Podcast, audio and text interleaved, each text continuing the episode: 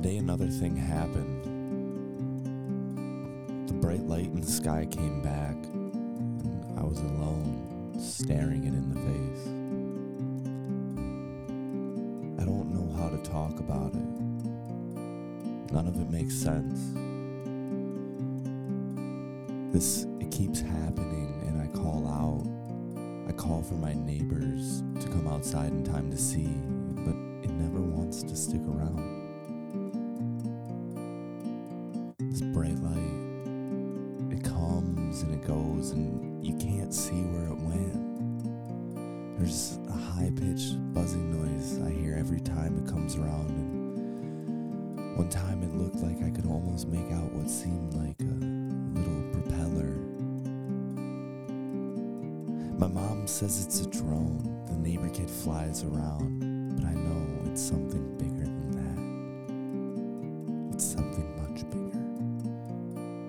Little alien man, come take me home.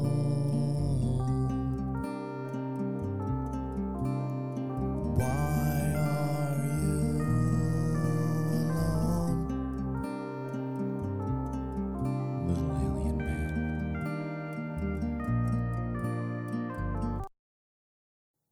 Well, well, well. Look who we have here. You proud of yourself? You happy with your decision-making? Hmm? You know, two episodes ago, there were eighteen subscribers, and now there's nineteen. Who are you? Is this the decision you really wanted to make? I mean, is it, is, is this your new home? Am I your new daddy? Come here, little baby. I'll comfort you. I'll feed you goodies and make your scary world safe. No more fear, child. I'll protect you. Come here. Get up under these arms. Let's go. All right. I'll have the exact opposite of uh, whatever that guy I just heard was having. That shit was fucking evil. Wow. Enjoy the show, guys.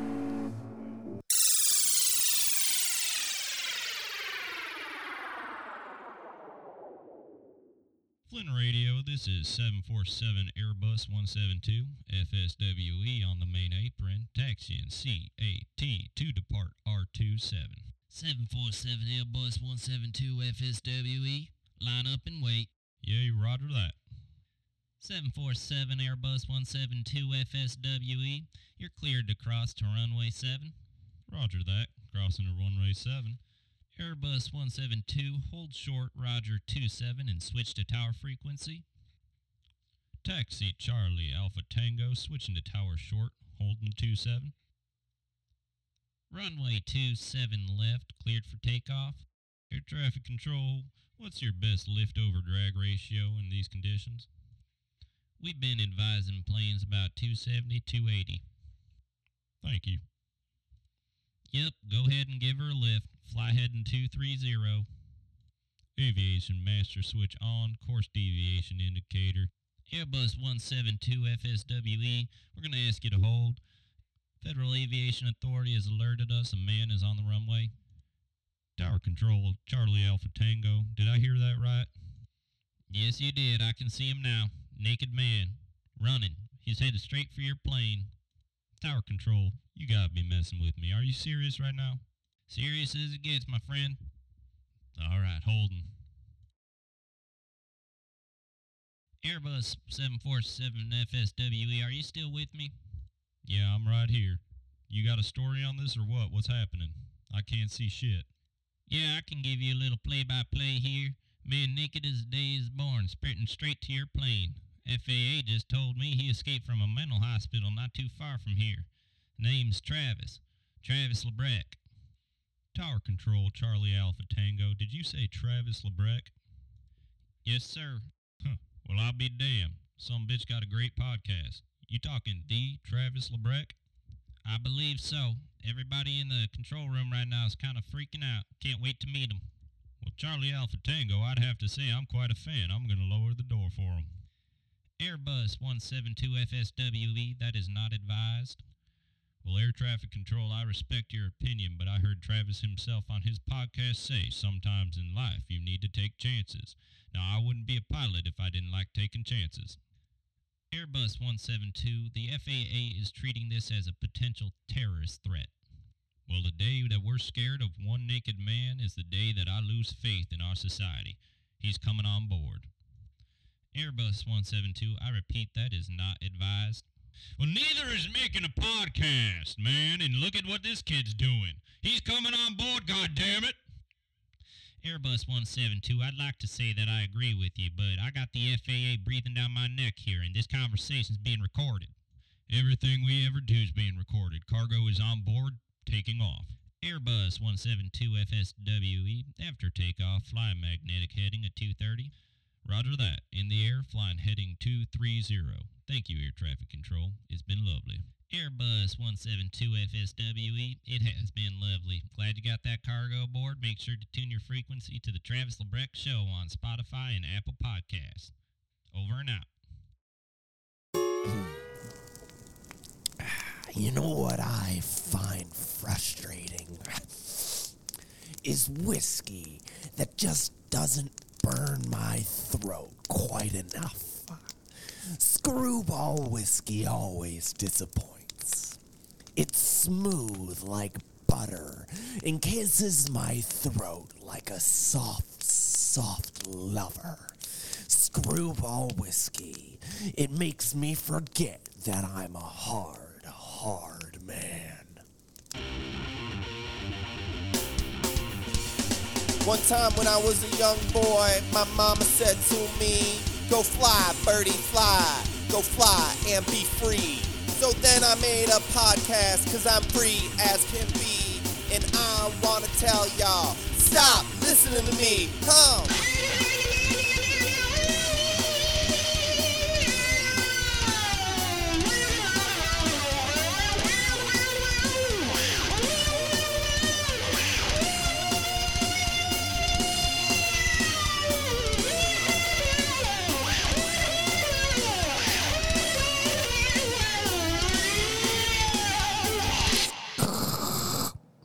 Hello, this is Chet Sterlingson reporting for C K one oh two point six, The Apocalypse. I'm here live with a local man who just finished looting a store and has been seen ingesting copious amounts of psilocybin mushrooms. Sir, how are you doing? I am having one hell of a time right now. Great, great. I'm happy for you. It seems like you really got the last of the good stuff here at the store. Now, tell me, how the psychedelics hitting you? Just hit me so hard.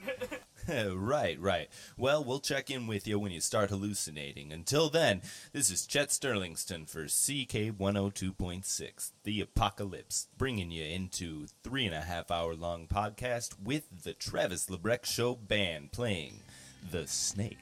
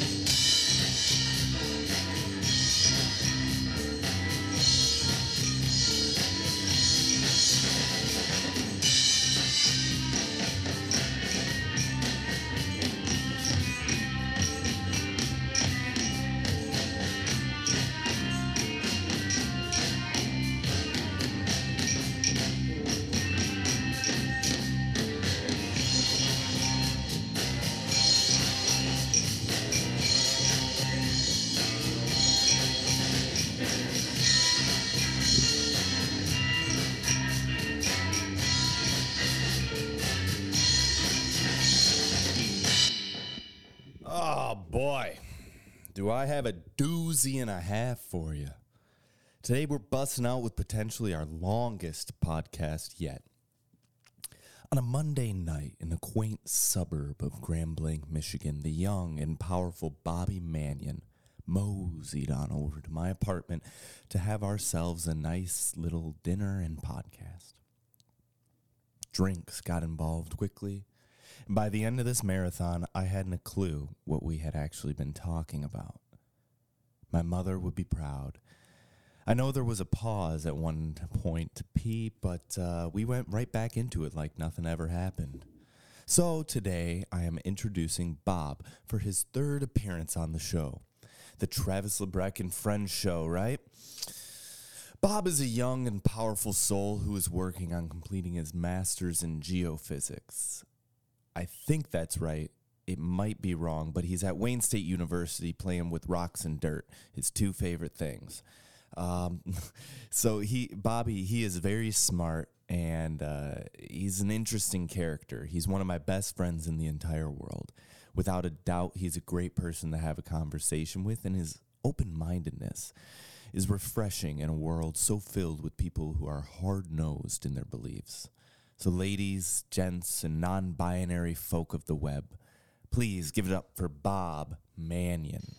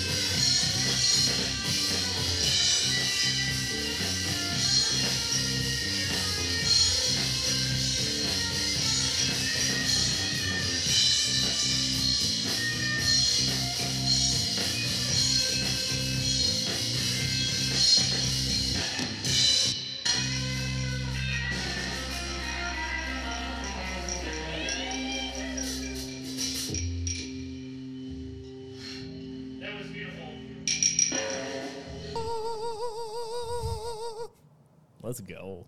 You having a good day? Fantastic day. We've had a good day together. Mm-hmm. You know, you came over, and it's been a it's been a joy since. I'm so yeah. happy you're here. Me too, man. I'm glad that I'm up here as well.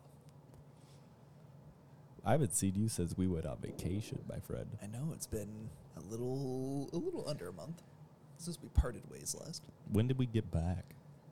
The twelfth, I think. thirteenth of? of July. And it's the ninth of August. Yeah, it's been about a month. Yeah. It was a good trip. It was. It was a really fun time. I can't believe it. Yeah. Crazy city. I was not expecting that. I didn't either. It was not what I thought Texas was. Right? I feel like Texas is a lot of things. Yeah, I guess so. You know? It's I a mean, lot more diverse than I thought it was. Oh, my. I mean, geographically speaking. Oh, for sure. When we took that trip out to uh, Travis Lake. Yeah. I remember, like, it was a twenty-minute car ride. And the uh, the landscape was gorgeous. Yeah, it never, was it's it's crazy seeing actual hills, real hills. You know, like yeah. you drive down I seventy-five and you're like, oh look, there's some hills. I'm in like a little valley right now, and then you no. go out there and it's like, oh, these are fucking hills. Yeah, they're like, uh, well, what happened with us is we got flattened by icebergs yeah. or whatever. Big time. An ice shelf flattened us out. So like us, Wisconsin. Ohio, Minnesota, Minnesota. Yeah. We all just got yeah. flattened. And it's really weird when you go out to, like, Iowa that way and stuff, and it's like, oh, this is what actual landscape is like. Yeah, it's funny seeing terrain. Yeah. we uh, Not just flat like, yeah, this all used to be ocean bed. Yeah, know, but, like, even that is, even right? in Texas, it's like, it's not mountains, but it's like, you know, it's reg- it's a normal thing to have to carve a road through a hillside. Yep. And you get that, like, that. I love that. When I first saw that driving down to Florida when I was younger, like, you know, going through the uh, the Appalachian Mountains, they have to carve their way through. Mm-hmm. And it's so weird seeing that for the first time. You're like, oh, my God, it's just a cliffside. It, it's so weird, you know, and they have that, and that's everywhere except, like, Michigan, Ohio, Indiana, Illinois. Nope. Don't worry about that here. Wisconsin. Just make a straight road. Yeah, just make a straight road. It's all flat. It's fucking... But down there, it was beautiful, man. I, I loved it. I loved, yeah, the, along the rivers, all the trees. The vegetation yeah. was surprising to me. Yeah. You know, I was uh, expecting it to be cactuses and scrub. Arid. Yeah, it was like a yeah. lot of trees. And there's a lot of, like, little leafy green plants out in the place and palm trees. It was really cool. I was happy to see palm trees. I was too. I palm, palm trees, trees. Pal- there's something about palm trees that just, uh, they hit right with me. Yeah, they're so exotic to us. They're, they are, and it does, like, signify something to, you know, a Michigander. You know, when you see palm trees, it's like you're you're you're on vacation. Yeah. But it's what's wild is you, you can see palm trees in a nine-hour drive from Michigan. Yeah, it doesn't take that long to no. totally change climates. You just head out That's to funny. South Carolina on the coast, and you're like, oh, it's tropical here. Palm trees everywhere. I don't have to put up with the constant. What is it about, like, the vortex around um, Michigan that creates so much gray skies? Probably the lakes. You think? A lot of moisture in the air, maybe? Maybe, yeah. Lake effect. Which is, like, unfortunate because, you know, the lakes are gorgeous. Mm-hmm. To anybody that hasn't seen the Great Lakes, they're just beautiful. They're huge. It's hard You've, to describe them. They're, it is. They're inland seas. They are, and when you're on the coastline, you can't see the other side. Yeah. And it goes, it's it's bizarre that that's not an ocean. Because mm-hmm. you go to the Atlantic Ocean or wherever, the Gulf Coast, and you look at it, and it goes forever. That's the same thing you see when you're in northern Michigan on yeah, the coastline. It's very similar. you, you can just drink the water that's in front of you. That is the coolest part. Yeah. You know, we when we went on that uh, backpacking trip on the North Country Trail uh, up on the coastline of Superior. I love that. Oh, that One was my favorite trips ever. Yeah, we gotta we gotta do that again. Um, but anyway, like I remember it was hot, and we were all like, you know, it's like you're thirsty, and I, I remember swim going for a swim. In the middle of the trip, and you know, water fills up your mouth, and it tastes better than your tap. Yeah, it's just it's pure, pure it's clean, untouched. Superior doesn't have a bunch of like factories and farms lining it, Mm-mm. like Lake Erie does. Lake Erie is always like scummy. It's always got a bunch of algae floating on the top. Superior yeah. is just clear. Well, even Lake Michigan and Lake Huron have a lot more yeah. cities on it, you know, and it's clean. Like the, the Michigan and Huron are very clean lakes, but. Lake Superior is next level. Yeah. It is pure.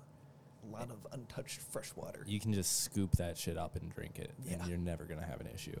It was fantastic. The whole weekend we were like, we had those two tiny little water filter bags, and it took so long to get fresh water. Oh, remember that? It was such yeah. a valuable commodity. And one night we just drank fresh water. Like yeah. we were drinking. Well, it was we an like, inland lake. Feel like it. Bro, there was shit in that water. We totally were there was a little was. inland lake, and like you, I remember scooping up some water and looking at it and just seeing stuff floating in it. Same dude. Like, I'm not drinking this. I woke up like the next morning with like the little bit left in my bottle that I yeah. hadn't drunk, and I was looking at it, and there was all this stuff.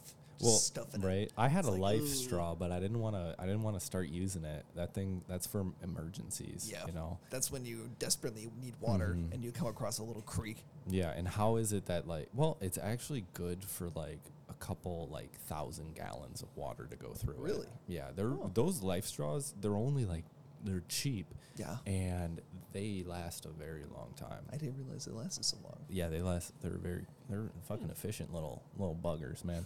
But the, both are water filters. We had this. Josh got me one for my birthday, and it's the same as his, and they both broke. Yeah, we they were both starting to malfunction, uh-huh. like halfway through the trip, leaking water. Yeah, I was Jesus. I was a little paranoid about that. I was like, oh, this is not good. What are, you, what are you talking about? We're on the coast of Lake Superior. Our car was only twenty, yeah. mi- like ten miles away. You're right. There was nothing that was going to happen to us, but it was just it was so inconvenient. We were in no danger. Like the cabin. It's just tough not having access to Wa- running fresh water. water and running water. Yeah. Did you ever get that filter figured out or the uh, pump figured out in your cabin? Uh, we're going up this weekend, I think, to try to work on it again. God, that sucked. Because yep. I got there. So anybody listening, um, we on Memorial Day weekend, we went up to your cabin. And one of the goals of the weekend was to install a new water pump. And Josh's father, who is a master plumber, told us we wouldn't be able to do it, and we were kind of hell-bent on proving him wrong. and uh, we were.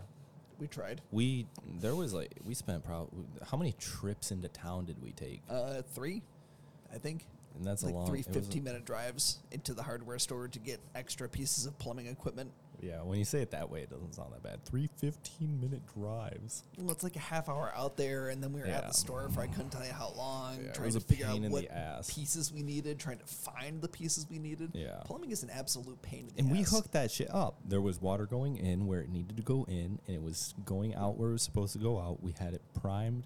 We had the electric going right, and it just wouldn't work. And I don't know why.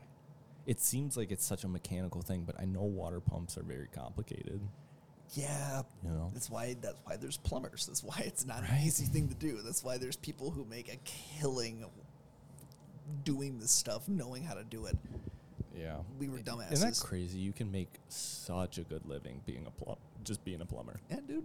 That's how we build our society. Trades are important. Trades are very important. Yeah, and that's why they pay well. Well, yeah. Not enough people do it, but at the same time, I wouldn't want to do it. Um, I think being an electrician would be fun.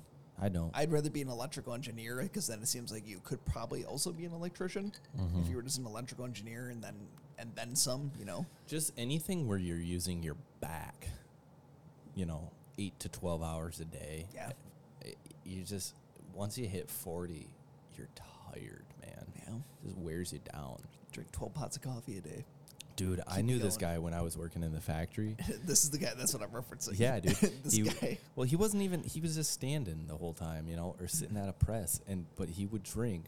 He would drink a pot of coffee in the morning, like however many cups of coffee while he was at work, and then he'd go home before bed, and continue drinking more coffee. He would go and drink almost a pot when he went home. He told me a pot when he went home, but I can't imagine that's true. So this dude is drinking two pots of coffee a day. More.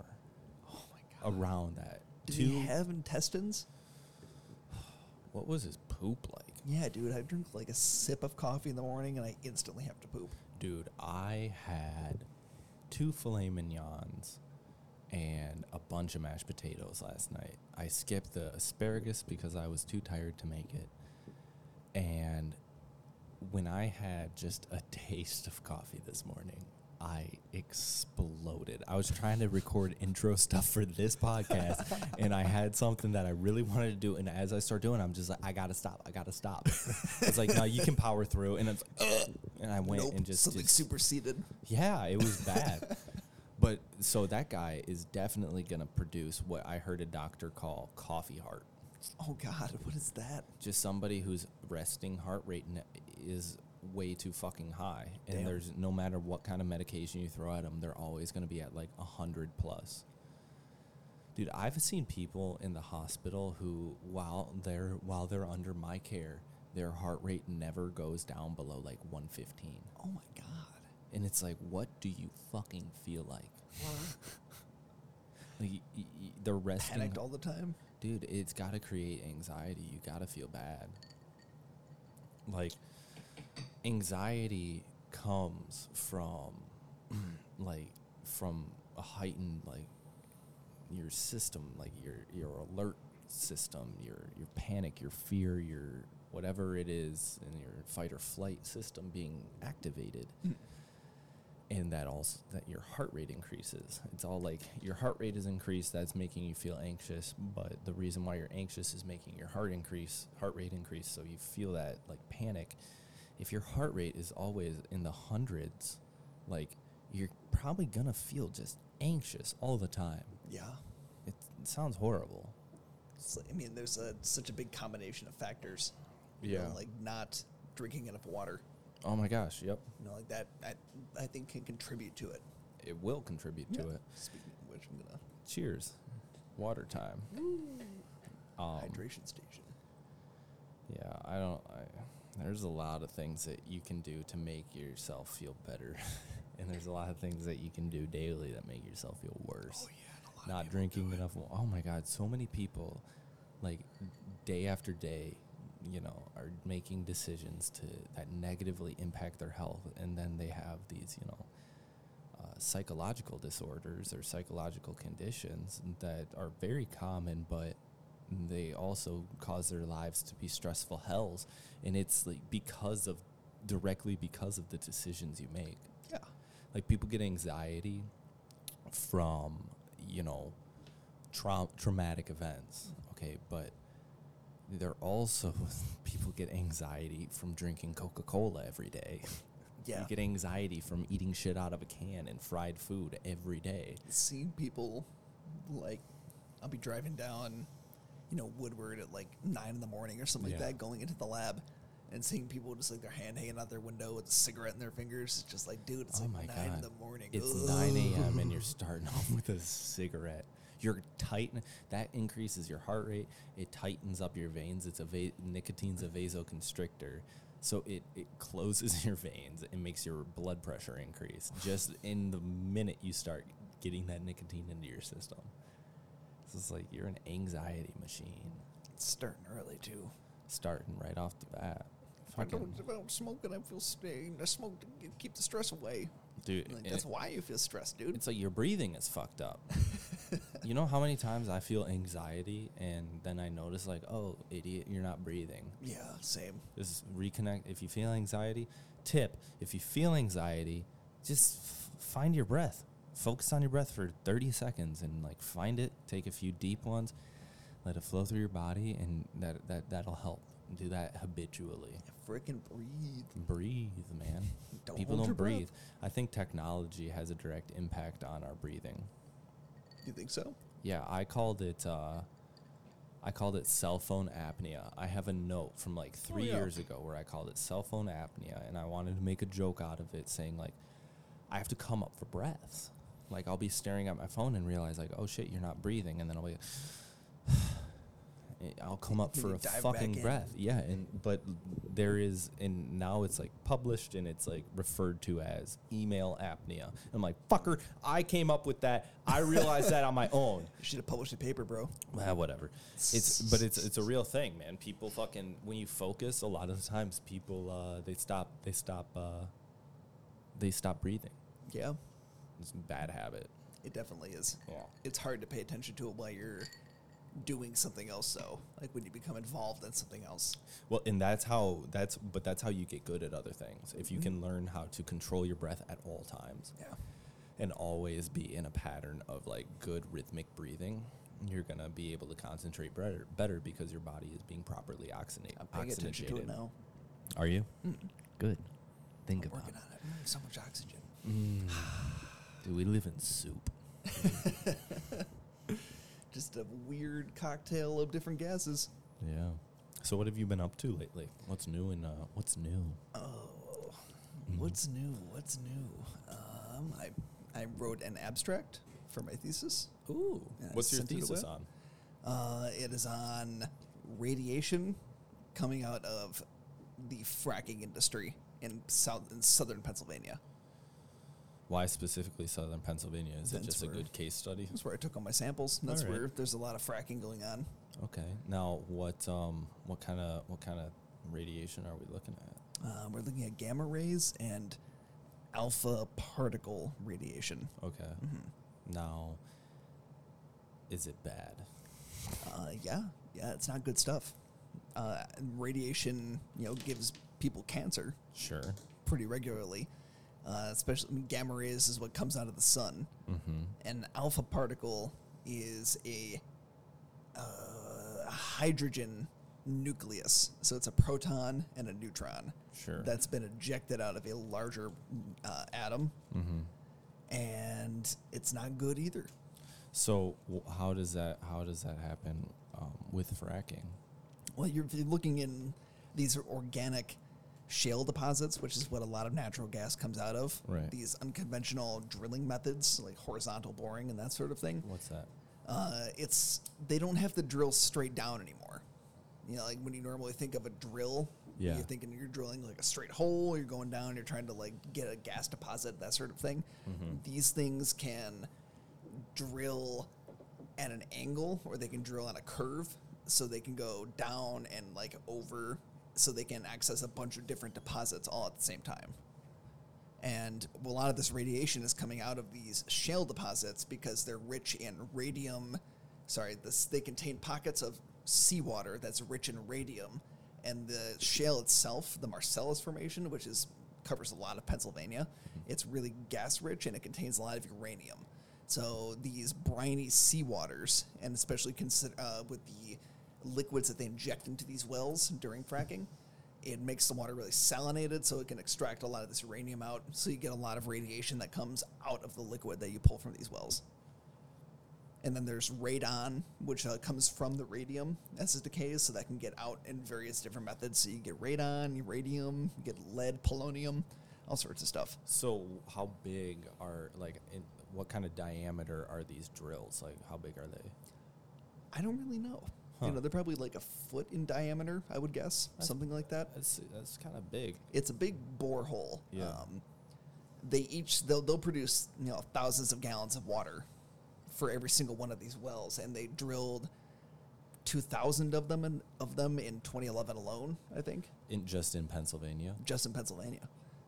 Okay, so that's where and it... just in twenty eleven. So, like, my thoughts is, like, what's a hole here and there? What's a foot-long hole drilled through the, the crust of the massive Oh, they're, Earth? Like, thousands of feet long. Like, that's smaller... That's smaller... Uh, that's about the size of my floor tom right there. Yeah. What's but that? But then you think about two thousand of them. That's like Swiss cheese, and that's where we run into problems? That's Is that where problem? It's all the stuff that you're extracting out of it. And, and you can't you can't go into the same hole twice. You got to go next to it. You got to go mm. across a little bit. You got to find a different spot. You got to drill new holes. So what kind of problems do we run into with uh, fracking in an area too much? Too much contamination. What? How does it contaminated? It's... A lot of it is, it can be done safely, and, you know, I shouldn't, I'm not trying to nag too much on it. Right. And if you're looking at it in an objective stance, sure, fracking does contaminate the environment a lot, but a lot of that comes from irresponsible practices and handling things incorrectly. So, like, doing it too much in one spot. And not, because you're, well, you're producing thousands of gallons of water. Where so that's hard to deal with. So sometimes they they'll build yeah. impoundment ponds. They'll just dig a hole in the ground, and they'll just pour water into it. They're not even using the water? It's wastewater. So it's whatever they're extracting out of the fracking wells. They just dump into holes in the ground, and sometimes they leak. They'll burst. Sometimes they're not required to be lined. There's not a lot of requirements for, you know, how much or how thick of a lining you need in these ponds. So there's a, there's a bunch of, like, chemical deposits in that water? Yeah. Oh. Yeah, a bunch of radioisotopes. You get a lot of... Stuff that V O Cs. Was like deep in the, into the crust of the earth is now being brought to the surface. In addition to petroleum products, which that, are known to be toxic. That sounds like a problem. Yeah. Hmm. So it's also made us energy independent, though. Yeah. So whenever you hear someone complaining about OPEC and that sort of thing, what's you OPEC? Know, uh, the oil producing exporters consortium, okay. I think is what it stands for. Uh, it's basically a bunch of Middle Eastern. West Asian countries, I should say, yeah. who produce a lot of oils, like Saudi Arabia, uh, Kuwait, I think is a member of them. I could be extremely ignorant because I don't know who the members of OPEC are. I know it's yeah. a lot of West oh, Asian okay. nations who produce oil. Yeah. And you hear a lot of people in the United States complaining about them. Fracking has made the United States energy independent. Well, I've heard, like, uh, you know, like talking points of, like, the United States has more oil in stores than any country has the ability to produce. Yeah, we have a lot of it. So we have all the oil, yet, and, and that has made it so... I know fracking is pretty recent, right? Like, we didn't start it until, like, the last decade. Yeah, I mean, they figured it out in the forties, I think, how to do it. Oh. But it hasn't been on a really large scale until... recently. So why are we doing it? If we have so much oil in stores, why do we got to keep getting more? It's likely that this is part of why we have so much in stores. Okay, so and my a lot of it isn't is necessarily oil. It's, uh, it's like natural gas, and other sor- uh, the other kind of things like propane and right. butane, and a lot of other kind of petroleum products. So it's useful for the making of plastics. We export a lot of it to Europe. So how do we get away from making, like, plastics and stuff? Like, how do we how do we how, how do we how do we make that economically a good decision for companies? Because it seems like plastics are the most economic uh, option for us, but at the same time, they're plastics are like enemy number one for the environment. Yeah, they're not good. They never break down. They never break down, and they wind up in our bodies. Yep, or in the ocean. Well, and then yeah. into our bodies again. Yeah. Yeah, plastics are in everything. So microplastics are literally everywhere. They're they're inside of you and me. Yep. Like you're if you're taking a, a Tupperware container and microwaving it for lunch, you're you're getting microplastics. Probably. Especially if you're using the same Tupperware over a long period of time. Mm-hmm. And those have uh, there's there's a lot of there's a lot of studies and information out coming out now showing that uh, microplastics in our bodies might be uh, c- contributing to the recent uh, I don't know lowering, lack of, or uh, drop in fertility in humans since since the um, mid twentieth century, I guess fertility has gone down over fifty percent. So we are becoming less and less fertile. The I know this is silly sounding, but the size of uh, male and female taints, taints? The, the gooch, you okay. know, the the distance between your butthole and your your genitals is becoming shorter and shorter and shorter, and that is also in in uh, correlation with the lack of fertility. Huh. So the shorter distance you have between your ball sack and your butthole correlates to how fertile you are. Hmm. Sue me if I'm wrong. I could be wrong, but that is what I read. That's I crazy. Think.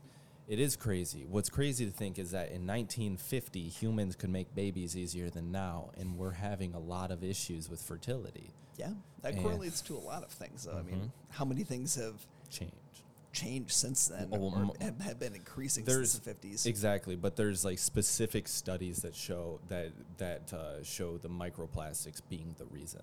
It could be uh, a lot of pesticides. Yes, are shown to do the same sort of thing. Yes, and the hormones that are added to uh, the animals that we consume. Yeah. The could animals be global radiation on on on a. On a mass scale, the animals that we consume, like the basic stuff that, you know, your restaurants, your your fast food chains, and the non-organic meats that are shelved in uh, in grocery stores is contaminated with so many toxins. Like, and not just like, there's toxins, man. Literal things that are toxic. Carcinogens, probably. Carcin- Yeah, like you have, you have, you're eating a pig that ate the remains of the cow, and the cow was eating the remains of the pig. Biomagnification. Yeah, we're just, everybody's eating each other, and it's fucking sick. Pigs are a dirty fucking animal. We're all dirty animals. Pigs especially are very dirty. Yeah. Pork is a dirty meat. Pork is gross. I have this thing about pork, man. I do not like pork. Are you going to go on a halal diet? I don't eat pork very often, man. Even bacon, except that bacon, bacon, dude. That bacon, bacon down in Austin was something else. Oh, bro. The meat down in Austin was something else. It's really good. It's because they got a lot of farms. They got they got a lot of farms. They don't they, they don't export that either. They're like, we're eating it. Like, we eat all of it. Our meat comes from a thousand miles away. Their meat comes from. It's it's like, I think the Three standard, miles out of the city. Right? I think the standard is farm to table there, because everything tasted fresh. It certainly seemed like it was. It tasted so good, man. That shit was on fire. It was bonkers. I ate the. I I'm like I when I ate that bacon, I was like, I didn't know bacon could taste like this. It was. It tasted like, oh, this is bacon. Yeah. There was, I think it was in Sapiens, where I read it. I can't remember the author's name, but the book is called Sapiens. Sapiens? Mm-hmm. Oh, that is, um, uh, uh, it was on the tip of my tongue. I know who you're talking about. He got his history PhD from the University of Jerusalem, I think. Mm-hmm. Anyway, he did some calculation or cited a calculation for, like, the estimated biomass on the planet. Mm-hmm. So, like, plants, Uh, animal life, that sort of thing. And the amount of human biomass along with our client species and client plants, mm-hmm. so like wheat, pigs, cows, that sort of stuff, it outweighs all the biomass of everything else on the planet. Mm. So everything in the Amazon, everything in the Siberian taiga, everything in jungles of India, everything in Antarctica, everything in the oceans doesn't weigh as much as all the humans, pigs, cows, and their shit. Yeah. Well, when we were talking earlier about uh, global warming and the uh, pollution, mm-hmm. my my uh, biggest like buzz quote or whatever you want to say, like my my buzz phrase for it is uh, the cars, the cruise ships, the planes, the the oil burning factories can't come close to the amount of pollution that our factory farms put into the atmosphere. It's something. It's it's a crazy amount what pig and cow farms do to the atmosphere. And you know the craziest fucking part is, most people when you say that they can't put an image to it. They don't know what it looks like. Everybody knows what Pittsburgh looks like. Everybody knows what a, a cruise ship like polluting the ocean looks like. But nobody really knows what a factory farm looks like. Yeah. Because it's illegal to show pictures and to film it. Mm-hmm. And, and you know, the reason why it's illegal... Because it's, it's fucking horrifying. It's because it is so fucking horrifying. It's it's disgusting. You know, people have gone to jail for for leaking images inside of Man, those that's, places. That's fucked up. It's fucked up. It's That's totally the and law working to cover the status quo. Completely un-American. It's mm-hmm. disgusting. We're feeding our population with poisonous meat, like disgusting meat that, like, if, if I showed you where your meat actually came from, you would not eat it.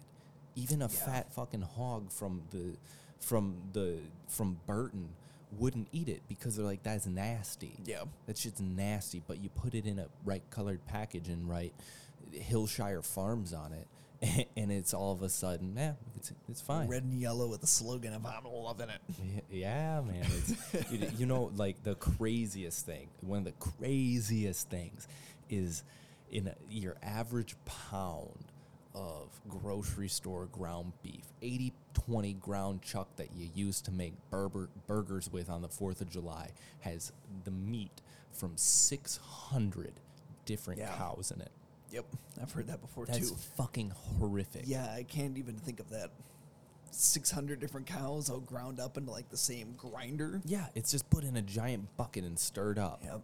It's like chicken nuggets from McDonald's are simultaneously delicious. If I'm drunk, then fucking I will hate a lot of them. So good. They're horrifying. They're disgusting. Yeah, they come in four shapes. Yeah. And they're just chicken paste yeah. that's been, like, fried. Well, and that's my thing and about, molded like, into one shape.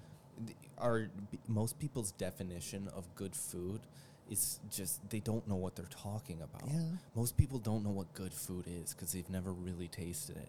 Most people's version of good food is the burger from the diner. That's just it's a good sloppy burger, man. Yeah. That's delicious. Like, this is good. But but let me like let me show you what a good burger tastes like. That's why I love cooking, man. Yeah. Let me show you what a good fried chicken ta- sandwich tastes like. This is this is this chicken. I got it from, I got it organic, no hormones added, and I let it soak in real buttermilk yeah. for a day before I used all natural, non-bleached flour and cooked it in hot peanut oil. Like, like I will show you it's what a... good stuff, This too. wasn't some... It is. It's fucking delicious. There's some... Food There's is something, crazy. Food is crazy. And the thing is, is you build tolerances to different kinds of food. You build tolerances, like not just like a gluten tolerance, which we all have a strong tolerance yeah. to gluten. If you, if everybody just took a, a fucking, a couple months off gluten and then ate something with gluten, it would fuck your shit up. Your digestive system, your skin, your hair, your vision, it would fuck you up. Like it's, it, it's not real. The stuff that makes Wonder White bread is not real wheat. Yeah. That's not real wheat. It, it's literally they, they can take wheat from the from the the plantation or whatever from the from the farm and turn it into white bread within a day. That shit should take a couple days to do. It's just so easily processed, and they G M O'd it to the point where it can be broken down and like yeah. yeastified or whatever so fast. Like sourdough. Sourdough takes takes a long time to make. You have to let it rise, and you have to let the, the bacteria... Takes time. Fucking bread is a product of bacteria. It's yeah. A, it, it, it, it, this shit that they put into packages and can sit on a shelf for, for weeks. It's chemicals. It's chemicals.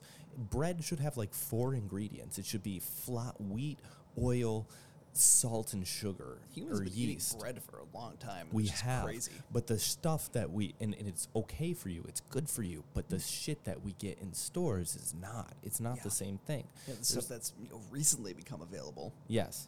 Ever within the last fifty years or seventy years. Now that you got all these chemical yeah. engineers that keep, people keep applying, and they're like, well, we got to do something. What can we do? Let's make some new food additives. Yeah. We'll stick it into whatever, and then it's like, oh, it makes people's balls fall off? I guess that's fine. Who we'll fight a twenty-year court battle until we lose it. Oh. Yeah, until we have to pay a settlement of three million dollars, and nobody pays attention because yeah.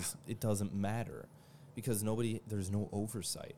There's no oversight with these, with, like, who is watching the F D A? The oversight's like funded by these people. You exactly. Know? You got the federal government who overviews the F D A, and the federal government has a bunch of lobbyists in it that are like from Monsanto and all these different things. And Monsanto is the one who are signing the checks that are paying the F D A, probably. Mm-hmm. And Monsanto isn't even a company anymore. You know what they are? Something, probably a different name. They changed their name. Yep. It's the same people, it's the same company, but they changed their name because so many fucking farmers were killing themselves and they had so much bad press. It's yeah. like uh, the Blackwater military group. They also, I was just gonna say private that, yeah. security, they changed their name too. They're Academy now. Oh. With an I at the end. They might be something different now at this point, but that's what they... But in, and the crazy thing is, is like with, with the masses, it works. That's all you can do. That's all you hide. need to do. Yeah. You just you just camouflage. Yeah. Because people are way too fucking busy to be paying attention to that. Yeah. You give me two kids, a wife who is making thirty thousand dollars a year. I have a little bit higher salary. I'm making seventy thousand dollars a year. I got to bust ass. And every time I get an opportunity for overtime, I got to take it. And you know what? When I get home, I don't give a fuck about what's on the table as long as it fills my belly. You just need some food. I just need some food. It's tough having to worry about that sort of thing. It is, and it's... It's the, maybe not as tough as being, like, a hunter-gatherer where it's like, fuck, I need to find food, where nowadays it's just like, mm, this is one going to give me cancer. Well, no, it's too easy to not care. It is. It's just so easy. Because that's what's accessible. Right, and it's it's like you got these... You have uh, food that's... Del- I mean, like, I'm sorry, but, like, shit, give me a cheeseburger on a brioche bun with pickles, onions, lettuce, tomato, and mayo. Like, god damn. I'm not complaining. My belly's full. That's good stuff, too. Yeah, I Tastes get tired great. after I eat it. I get tired after I eat every meal. That's how it works. That's how eating is. I don't even realize I'm tired. But you know what the amazing thing is? Is when you eat a meal, feel completely stuffed, and then you can go on a jog like twenty minutes later because it doesn't do whatever it is that that fucking shit does. Pure energy. You don't feel like shit for hours after it. Yeah. It's weird, man. It's there's a yeah, there's a there's a problem. It's education. Most people don't take the time to educate themselves. It's a young man's game to educate yourself.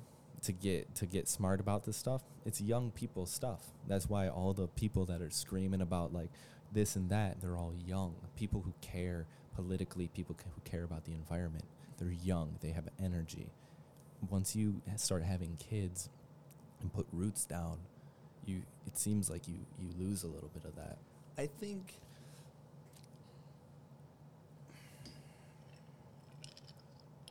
I feel like saying things are just down to a matter of education. In some instances, it is. Um, I think that it's an oversimplification sometimes.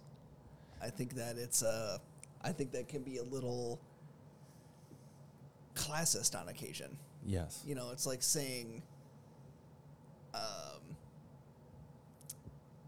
"Oh, the issue with these."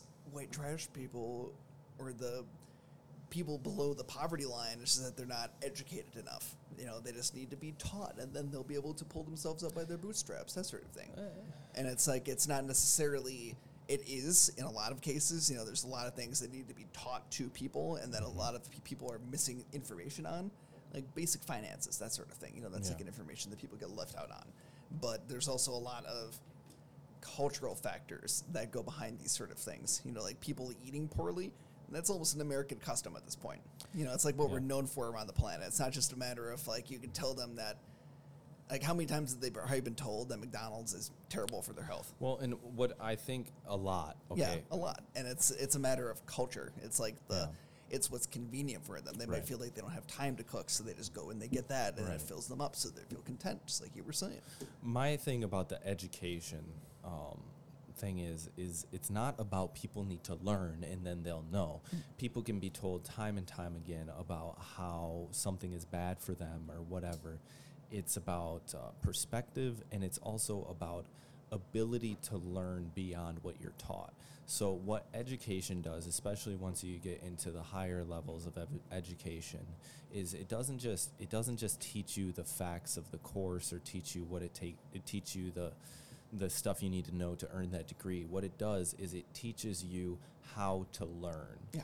And it teaches you how to think critically about information that you're presented with. So people who never flex that muscle, people who never learn how to learn, are at a deficit. Yep. And you can tell them a hundred times till your face turns blue, like, hey, you need to take this insulin or it, you're going to lose your legs. And they'll continue not taking that insulin because they don't have the perspective that is necessary to understand why it's important. Mm-hmm. They don't know how to learn. They don't, they don't, they don't, there's what I see constantly at the hospital I work at, which is in the middle of an underserved community where I'm dealing with people who have been shot, stabbed, assaulted, burned, all sorts of horrible things happen to them. ninety percent of the people that I communicate with are have have a maximum of a high school diploma. Most of the people that I, a lot of them have been dropouts, and a lot of them just don't have that educational background that gave them the ability to learn. I don't know how to say it. It's they're they're uneducated, and you have to you have to find a way to communicate to them that really breaks down things in a simple way that they can understand. And a lot of times, a huge portion of nursing is education. That's like we're taught how to teach. That's one of the biggest biggest components of nursing is education. You have to educate people on how to take care of themselves. Mm-hmm. And you have to take things down to like an almost like a third, fourth grade level for most people. For most of these people I'm talking to, I have to talk to them that like children. The insulin thing, that is something, the amount of people that I see come in with uncontrolled diabetes is stunning, and the only reason why their diabetes is uncontrolled is because they are uneducated and they do not understand the impact of their disease. They do not mm-hmm. understand what diabetes is doing to them. They don't they don't care. And the reason why they don't care is because they don't understand. It's the same thing as with the meat. Most people do not care about where their McDonald's cheeseburger came from or the burger meat they got at Kroger came from because they don't know. Yeah. These people don't care about their disease because they don't understand it. I think and it's so simple. Going to back tell them. To the issue of it being education. You know, it's saying that they don't understand their disease and that they they have a maximum of a high school diploma and mm-hmm. that sort of thing. You know, it's like they come from They're from Flint. And you don't need... Flint I has, just like, want to what, say, two or three high schools in it? Something like that, maximum? These days, well, I just want to say you don't need a college education to be considered educated. Yeah. I don't want to make it sound like you have to go to college to be smart, because you don't. But yeah. anyways. But it's it's a matter of accessibility is part of that. Mm-hmm. You know, I think they, they don't have... There's not a lot of educational opportunities that are out there. No, and that's a huge problem. Yeah, that's I think that's biggest... I think that's part of it. You know, yeah. getting it's not that they, it's not necessarily a matter of apathy. It's not a matter of that they haven't applied themselves enough to no. to learn, as exactly. they've had literally no opportunities they've... to do any of those things. Exactly, one hundred percent. All of their cultural influences have geared them towards uh, a mindset, a perspective of it's it's not important to do, it's not important to read, it's not important to care about like ed- what they view as education. the people who eat unhealthy diets and you say you got to eat healthy, the, in their head, their version of healthy, their perspective on what, quote, healthy means is completely different like, than I what you might... Like, three acorns a day. Yeah. They're like, I got to eat lettuce. All I ha- They're just going to make me eat spinach. That's all I'm going to eat because they're so dumb. No offense. They're dumb. They just don't yeah. understand. Eating healthy... Dude, I eat healthy and motherfucker, I every single meal that I make, I could make for a group of people and they would all be raving about yeah. it. Vegetables like, are amazing and they can be extremely filling when, and they're very healthy for you. When you cook them right, they're yeah. great. Yeah. Those veg, I dude, I can make gluten-free vegan tacos that'll blow your fucking dick off. Yep. It does not matter. Like if you know what's something to get away from the seriousness of this conversation. Um, you know what's something something that bothers me? What's that? Is when I is is talking to people who are around my age or older who have uh, really bland diets. Yeah, they don't like peppers. Like the thought of eating something with with like cabbage or I don't know beans in it, they're like ew. I have a prejudice against people who like, hold the onions on things. Oh, oh, I don't like onions. I want a cob salad, but don't put the onions on it. Excuse me, are you eleven years old? It's delicious. Onions are fucking great. You're an adult. Eat the fucking onions. People put it on the menu that way for a reason. Eat it. Eat the fucking onions. It's like you're fucking, I call them chicken strip and hot dog people. Yeah. Because that's all they can handle. They can't handle the texture of things that give flavor. And it's like, you're a fucking child. I feel that way about people who don't like coconut. Ah, same thing. It's like, I don't like coconut. What are you talking about? Coconut's fucking cool. It's incredible. It's Coconut's delicious. Great. Like, it's gross. It's like, no, you just don't like the texture because you're a baby. The texture's good. The texture's weird. I love it. I think, I think me too. Great. I love it too. And that's the thing about like growing a more adult palate is you become like accepting of new textures. There's kids that'll be like parents. I've had, oh God, one of my fucking n- not nephews, but like uh, cousins, one of my cousins' child. It's like they're having a problem. He's like six years old, and all he will fucking eat is like mashed potatoes, hot dogs, and chicken strips. And it's and it's just Can anything new. Anything new gives him like you know he, he's gonna fucking gag on it. And it's just like it. it all it is is a texture aversion. It's just they have a problem with texture. I don't get that. This stuff's great. Oh, dude, I love new things exploring. Are I love when. I love that feeling whenever I try something new, whether it's mm-hmm. food or it's music or anything. And I like, I start it, I start, like, I take a bite or I turn it right on. And like the first couple seconds of it, I'm like, oh, I don't know if I like this or not. Like, what is yeah. this like? Just yeah. trying to figure it out. And then like coming through it being like, okay, I kind of starting to get it now. I yeah. like that. Dude, I uh, did that. I made one of the most, it, uh, it is by far, just the best looking meal I've ever made.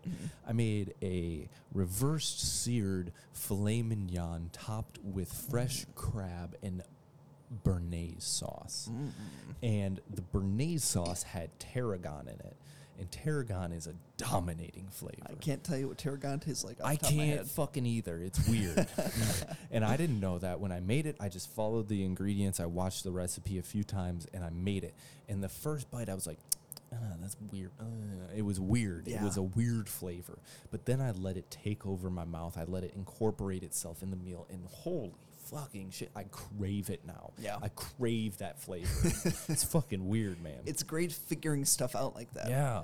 It's like a Rubik's Cube that you got to unsolve in it your mind. It sounds so fucking cunty, too. It like, does. I feel like a total... It cunt. Does. You feel like, you feel like a, a wino or something like, mm, sense of oak, mm. Oh, yes, a little smokiness but on the back end. But that's great. That's what makes life good, yes. is the little things. Exploring new Details, flavors. Yes. Minor things. Dude, and that's, dude, people, like, like I've gained a reputation now, and I'm going to acknowledge it because I'm a little bit buzzed, but I've gained a reputation as somebody that can fucking cook. And, like, I, uh, I understand that I have a limited menu, and I'm really not at nearly yeah, that okay. great. Exactly, and I don't give a fuck. I think but you cook pretty well. The, I love your the stuff. The things that I cook and the things that I've learned how to cook, what makes them better than just following the recipe is following it to a fucking T in paying attention to the tiny little details. You want to know why LeBron James is the way he is and Floyd Mayweather is the way he is. It's because they f- they have every single molecule of detail tightened up. There, they, there, there are no loose screws, not a single one. They pay attention to every minor detail. And that is what builds greatness, just attention to detail. I agree that attention to detail is incredibly important for art. And I think it's like a trait of a good chef, for instance, or a good painter or anything. Yeah. Attention to the details. Agreed, yes. But I think that also it is a matter of knowing just what is right.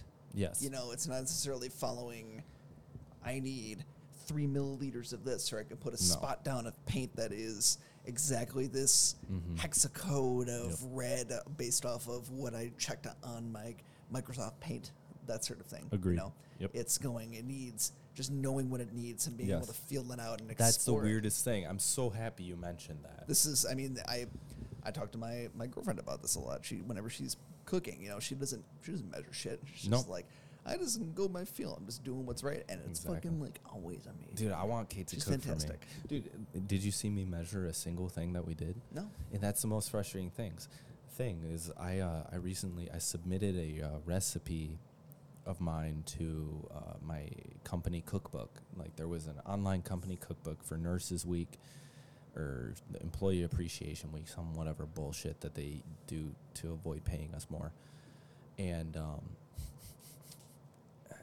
I submitted... A, like we appreciate yeah, you. Yeah, instead of giving getting another five dollars an hour, you... Uh, we threw a party twice a month. Yeah, we, we're going to give you a little uh, plastic baggie with some Jolly Ranchers because... Of ex- they make like little puns and stuff, and it's like, go fuck yourself. Anyways, I submitted a recipe to uh, the company cookbook, and what was bothering me about writing it was I don't have measurements for anything. And I wrote in the recipe, like, you know, I'm saying one tablespoon for this, but really, just do what feels right. We don't measure anything in this kitchen. Feel it out, it's free. See, baking. Baking, you need to measure. Baking is chemistry, which is yes. very different. Yes. It requires but very precise and careful measurements. Yes. But cooking, fuck it, man. Just throw yeah. it in a pot and see what happens. Cooking is just the application of heat. That's all you got to do. As long as you're cooking with heat, you're good. And heat is flavor, baby. Mm-hmm. Um, yeah, I, I, I, I, there's, and that's the thing, too, is like, so this attention to detail, it's accompanied with knowing what is right. And it's, yes. and, and that can't be taught. It's an instinct. Yep. Some people, you have it for certain things. Like, I don't know. I'm not a... I'm Timing. Exactly. And anything. Yep. It's it's it's it's, it's talent. I'm it's not... It's innate. Exactly. I'm not a good... I'm not a good artist. Like, I'm not a good drawer. I can't paint for shit. I can't draw. Like, I can doodle at a fucking sixth grade level. And I'm friends with, like, with people like you and Josh and J R who... You guys can fucking draw. Like, you can draw, and it's it's it's just an instinct. It's, I don't think I could draw that well. You can I draw better than that. I can. Like, you've done, like, I on our... probably about equal. Mm, on our board, you did a lot more impressive stuff than I did. And that's a fact. I did a lot of goofy, weird things, too, Me, though. too, but there's things on that board that I look at that I am just so proud of. I love it. I yeah. miss it. There's still the second one, too, that's out there. Yeah, that was that got, that was dominated by J R. Yeah, I mean, you, he's had the most time to work on it. He's the most artistic of us all. He certainly is. I mean, in terms of, dude, I have a note in my uh, phone that I was looking at. I, I, I go, I, I have a note in my phone that just says, J R is better at guitar than I am at anything.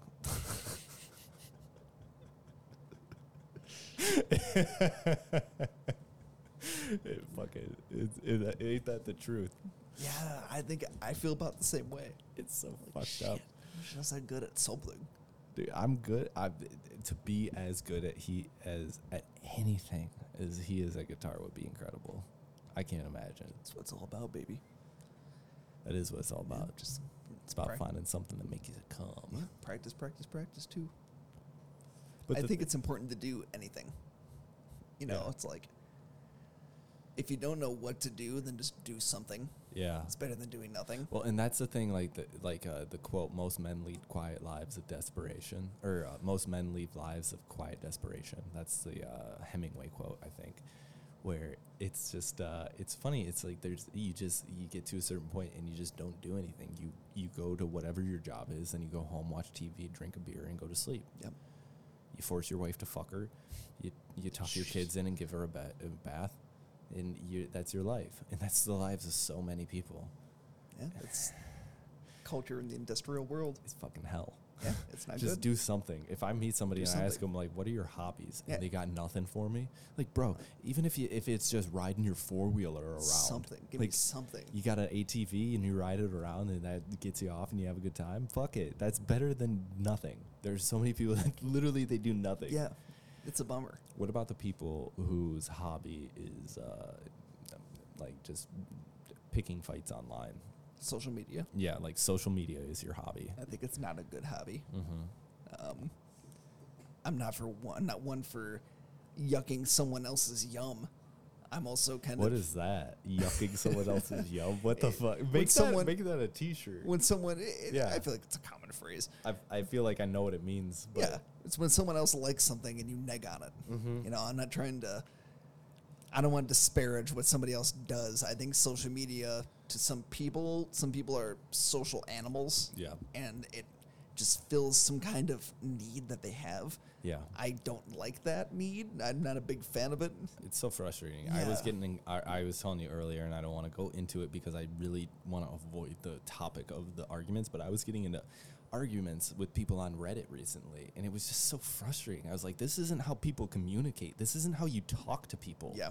Like, my job is to communicate. Like, I am the liaison between the doctor and the patient. I am the one that yeah, communicates. That's real-life I R L communication. Yes. Communicating to people who are pissed off, in pain, sad, who knows what is going on, dude. It's I might, nothing compared I might be, to talking to someone on the other end of a computer. Oh, dude, I was ge- having people tell me that I am a piece of shit, and I'm like, you realize I just came home after talking to somebody for three and a half hours after they were in a car accident with their girlfriend, and she died, and they're blaming themselves, and I'm trying to help them deal with that emotionally. D- Excuse me. I didn't realize I was a piece of shit. Thank you for letting me know, butthole sucker sixty-eight. That's why I just don't engage in that shit. Oh, it's so fucking frustrating. The way people communicate online is just just unbelievable. It is. It's absurd. It is not how humans communicate. And no, that's it's not good for people. And that is what our media, like C N N and Fox and N B C or N S, M S N B C, whatever, that's what, like, the main outlets focus on to create their stories. That's where media gets the vibe of how the society is feeling based off of Twitter and and Reddit and yeah. online communities where people are commenting. They take those comments, they look at them, the editors read them, they're part of them, the the journalists quote, heavy on the fucking they're, quote journalists. They're amplifiers. Yeah, and they just take the online opinion and amplify it.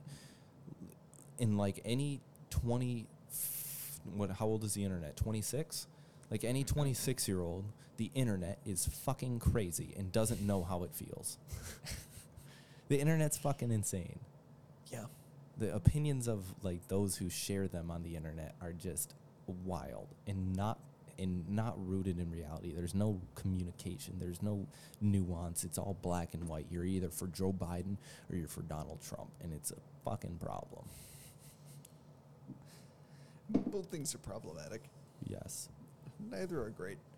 Things aren't perfect. The nope. world's bad. Yeah. We're in deep shit all over the place. Dude, I just love this country, man. Because this is not possible in most other places. Most. What we're doing right now is a fucking gift. You can't do this in a majority of the world. Maybe that's good. Really? Maybe that's a good thing. You think that people shouldn't be able to hold open conversation publicly? You can do that in a lot of places. Mm-hmm. Now, there's some places where it's it's certainly not as good. Yeah. Um, or not as open or free. Right. But there's a lot of places where it is. You know, we're not in China. We're not in Russia. We're not in Hungary. Well, China's the biggest economy next to us. Pretty much. So the next biggest place, the next most influential place doesn't have this. Anybody, no. Like, I can say openly, I can say, fuck Joe Biden. Yeah. I can say that. Mm-hmm. And fuck I Donald don't have Trump. to, fuck Donald Trump. We can say both things. Fuck Nancy Pelosi and the whole goddamn crew. Fuck, yeah. fuck the United States Senate. Fuck our government. Our government's trash, and they're filled with fucking pedophiles and liars. Yep, doesn't do anything. Nothing's going to happen to me because I said that, hopefully. No. But, like, the thing is, if you say that, if you said, if you had a radio show in China and you said that, it's, if you fucked uh, Xi Jinping. Yeah, you'd be gone. Yeah, disappeared. You'd put be in a disappeared. concentration camp. Yep. So there's certainly worse places to be. Oh, for It doesn't mean that things, things couldn't be better. Things can be better. Yeah. I've witnessed them better. Always. Just in yeah. this country, there's cities yeah. that are way better than others. Yeah. Would you rather live in Flint, Michigan, or Fort Myers, Florida? I'm going to take Fort Myers every fucking time. More alligators. More. Yeah, that's true. Depends on how you're, you're feeling about alligators. I fucking don't like them. Are alligators a deal breaker?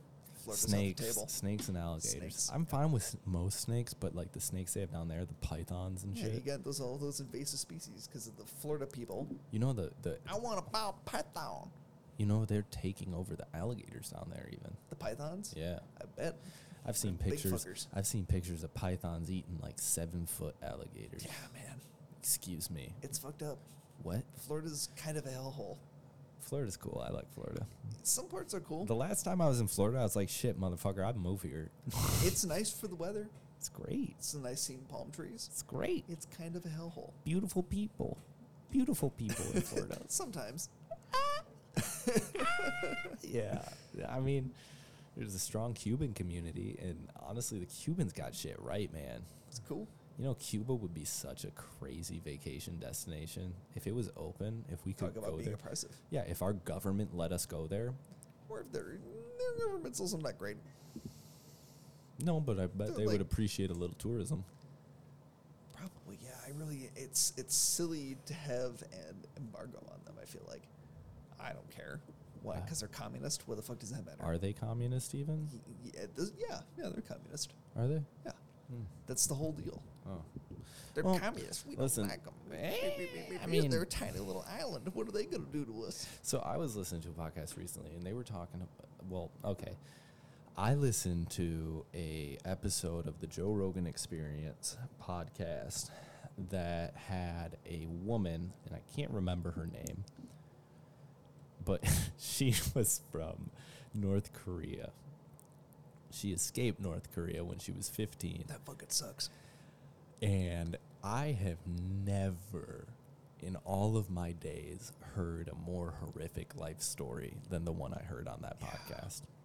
I sent it to the group chat, and I know nobody listened to it. And I remember seeing it. Dude, I'm telling you. Listen to that podcast. If you just if you're in the mood for some Dan Carlin, listen to that podcast. That fucking crazy bitch has been through so much. And and you know the craziest part about it is is is she came to the United States. She got in college into accepted to Columbia University, an Ivy League school. And when she was when when they started talking about safe spaces and opinions that are okay and opinions that are not okay mm-hmm. and offending people, she just said like she was honest about her beliefs and she was crucified in the media. What and did she say? She said that she said that if if you think that me inaccurate just just speaking out about free speech and like how important it is mm-hmm. and how beautiful and that's what makes the place that she's living in a beautiful, amazing place and how dangerous it is to not have that and to limit it. Like she was talking about in North Korea there is not a word for love. She was talking about some George Orwell nineteen eighty-four Damn. Shit where they don't have words for joy. They don't have words for ha- friend. Yeah, everybody is some Orwellian shit. And, and, and when she said it, well, she was describing stuff, and I was like, that sounds like newspeak in in in uh, or double speak in nineteen eighty-four. And when she finally said, she goes like, it is like George Orwell nineteen eighty-four. When she said it, I was I I let out a whoop. Like, that is real, and that right. is happening. When you don't have, like, she's like, these people in North Korea, they don't realize that they're being oppressed, yeah. and that is the ultimate form of oppression. And mm-hmm. she shared that opinion, and the whatever you call it, like, f- far left, like, community crucifying this woman. Like, none of them, like, they all grew up in America, where even if you're impoverished, you have a full belly. She's talking about if there was an earthquake. She she witnessed an earthquake where literally the buildings are, f- like, crumbling, but instead of trying to find a safe place to run, people were storming kitchens trying to get food. She's yeah. talking about, like, literally you can't think about anything but food, because everybody is starving. That's the that is the ultimate form of oppression. Where that's similar. Yes. I mean, that's what uh, that's what Stalin did. Mm-hmm. It's just a common theme of uh, dictatorships. Unfortunately, if your people are too hungry to do anything, then they can't fight you. Yep. So how are, how are they going to form a rebellion if you're starving them? How how they don't even know. They don't even understand when you're malnutri when you have people that are systemically malnutrition. Yeah, malnourished. I don't know. It underfed, it, but underfed, it, it, malnourished. Um, yeah. The the thing is, is like she's being attacked as like she has been attacked for those for opinions that like. Listen, your feelings don't really matter that much. You don't really know what you're talking about. Like you don't mm-hmm. know what. You don't know what trauma is. If, if you know, she's like, she's been raped. She has witnessed murders. She has seen children chase around rats and eat them that have been feeding on the bodies of dead people around them and felt nothing. And she's like, she, going into classes, and professor would be like, let me know if this triggers you. And she's like, what do you mean triggers me? Like, that's that's not how it works. Like, I'm triggered by... I don't know how to describe it. You got to listen well, I mean, to it. Someone, it's very interesting. There's people who have P T S D who Oh, yeah, and she does. Triggered. She, yeah. yeah. Some and of them can get triggered by things. Exactly. But if you get triggered, it's not the person who triggered you's fault. If if I'm sitting in front of you and I have no idea that when you were six years old, you were molested by your Uncle Jack, and I make a molestation joke, and all of a sudden you start having Vietnam flashbacks about it, that's not my fault. It's not your fault.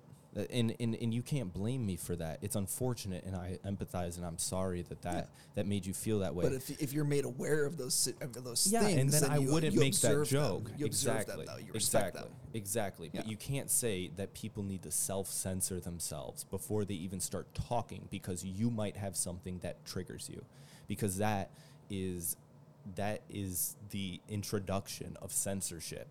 And the one thing that makes this country what it is, and the one thing that gave us the ability to have this podcast, to have Apple computers and beautiful drum sets and fast cars, is the ability to speak freely. And once you start that fucking domino effect, once you start that introduction of censorship and self-censorship, then you have a domino effect where slowly over time you lead to a dictatorship where if I speak out about something, I get killed. If I if I speak against something, then I get killed. That's what it leads to. That's the path. The beginning of the path is self-censorship, and then it becomes to real then it gets to real censorship. That's what happens on YouTube and Twitter right now. YouTube and Twitter are censoring, and there is active calls for more censorship by liberals. Yeah, but I'm liberal. I am very liberal. But there is a call to censor more against people who they don't believe in their speech. I, okay. YouTube and Twitter are private entities. Private companies. They're companies. They are. So, and they're also... that's the service that they provide. That's the business that they do. Yes. Their business is giving the individual person access to a broad base of people mm-hmm. to share their content with. Mm-hmm. Being that it is their own entity, their, their own private company, company yes. they can make whatever rules they want. Exactly. If and someone comes the... in your house and just starts insulting you, right. you're certainly empowered within... Well, would you would you like it no. if the government made it so that anyone could come into your house anytime they wanted, say whatever they want, do whatever they want, and you had no say about it? Absolutely not. Exactly. Absolutely not. So why should you hold private companies to that same standard? Because they are beyond that of a private company. If we're talking YouTube specifically, YouTube is a monopoly. YouTube is a public forum that should be considered a uh, utility. It should be, it is so big that it is... It is beyond that of just my podcast. If if I don't like what you say, I can delete the podcast. I can I can do whatever I want. But I'm one individual. YouTube is such a large corporation, such a large company that it, it, it they have the ability to influence the narrative of the reality that we are looking at in the country. Yeah, but people have the ability just to not choose that. There's other options. There aren't other yeah, options. Vimeo. Vimeo doesn't even... You can make even, your own website. There, There's plenty of options for that. But there, but, and and I agree with that, and that's the that's the problem. The the the, the problem is is I agree with capitalism, and I be, uh, believe. in a company's ability to choose w- to make their own rules. But once, but I believe YouTube has eclipsed that. I believe they have eclipsed that of just, they're a private company, they can make their own rules. I they, can agree. YouTube, they do some yeah. things like they'll censor um, history channels. Yeah. You know, people who are talking about the Iraq War, for mm-hmm. instance, who are just trying to give like an objective historical account of the events that happened. They have to censor themselves and not say certain words or not depict certain images, or else they'll get Sold. struck by YouTube yes. for like copyright violation or not copyright, like whatever rules of YouTube has a YouTube know. has a hell of a lot more people using it daily and viewers than public television, than public radio, than C N N, than Fox News, than A B C News, than M S N B C. YouTube gets more views per day than all of satellite, whatever, fucking digital cable combined. More than H B O with your fucking Real Talk and Bill Maher and every channel combined, YouTube has more views. A lot YouTube of is not on YouTube too. Yes, though. They are, but it, but the thing is, is YouTube is beyond that of they're a private company. They should be able to make their own rules because they are a public forum. I mean, it's it's Google. Yes, and this is why this is one of the things that I talk about sometimes. You know, it's like. Humanity has a tendency to organize from smaller units to larger units. Mm-hmm. We have transcended the nation-state level organization that we achieved. Mm-hmm. You know, we went from like tribes to chiefdoms to kingdoms to nation-states right. and empires. So you have large ch- sections of the earth now that are aligned with certain ideologies and that sort of thing. They're all kind of grouped together a little more. And now you have these large entities that are forming that are transnational, that are huge, that bring up all these weird, dark, gray, murky questions like right? private property versus like public good and that sort of thing. Ah. You know, it's like, yeah. I get what you're saying, that something shouldn't be censored and that free speech is a good thing. Undoubtedly, we need mm-hmm. that. But where does free speech end and person's right to their property begin? Well, and, and that is what these these these are problems that are completely brand new. Which is why I think we are going to eventually gravitate towards these larger organizations. Like mm. I don't know if it's going to be the U N or whatever. The world might end before that becomes a problem, but I think eventually we're going to gravitate. If we live long enough, we might just go extinct. Who the fuck knows? Um, we might just gravitate towards this larger governmental system. Yeah, well, hopefully towards like a. Well, planetary it, thing. What it needs to be is a governmental system run by the people for the people. Which is always tricky. Democracy's hard. Well, no, it's not just democracy. The United States is the only time it's ever been done. Ever. Ever. There's other democracies. France. Where, but it's not a true democracy. It's not it's not a government for the people by the people. It's not a government of the people. There's, this has never been done. America's the great experiment, right? And look at what it produced. It produced the world's greatest economic and military force ever. We, which, the is, re- which is tough. It's n- not a great position. Everything, every other society, every other country has led to essentially a dictatorship. Everything. It's which either run by a small... We've, we've come close to it a couple times. We're recently. fucking getting closer and closer. Yep. Two people. Every election, it's two fucking people. What the... F- two people. It's an, I think it's kind of a natural cycle that we go through. We're... From anarchy to totalitarianism. And when are we gonna... Are are we going to avoid that? Or is that what we're headed... What we're uh, going to hit? Hopefully we're avoiding it. I really hope so, man. Like, I just... We I, avoided some Handmaid's Tale shit on January sixth, though. You know, and, and that was that was fucking atrocious. It was. That was just so disrespectful to the to the foundation it's, of the country. It was traitorous. It was. Which I don't I don't like using that word because I think dissent's a good thing, but it was not a good kind of dissent. It was no. a te- it was a complete overt attempt to supersede the system with violence. Yeah, and it was. You know, it's like some people talk about them like they were protesters, like no, they were running around calling no, people. They were, they were. Were they acting like adults? No, they were trying no. to hang people. Yeah, they. They were. were looking for Mike Pence to hang him because he would invalidate the election results. Yeah, it's fucking crazy. And yeah. the craziest thing is, well, what's fucking bizarre is that there's, there, there, like, it's highly likely that the not just this election, but elections before have been tampered with by both sides and other countries. I mean, they've... That's always an issue with the democracy, right? Yeah. I mean... People want to take over. There's been reports even recently, even more recently, that haven't really been talked about very much, I don't think, that were from the Kremlin. I mean, they could be part of a disinformation campaign. You can For never know sure. Have you ever heard, heard of the, uh, I, I think it's I R A? The Internet Research Agency? No. It's the Russian Internet Research Agency. It's it's. Have you heard of Russian troll farms? Oh yeah. What it is, the I R A is like they their main purpose is to sow deceit in the United States. Yeah. Like what they do is they make memes and they make internet forums and chat rooms and Facebook pages, and ha- try to pit Americans against each other. Because you know what the best way to destroy the strongest military in the world is? Inside out. You can't take them on in battle. Russia would get fucked by us.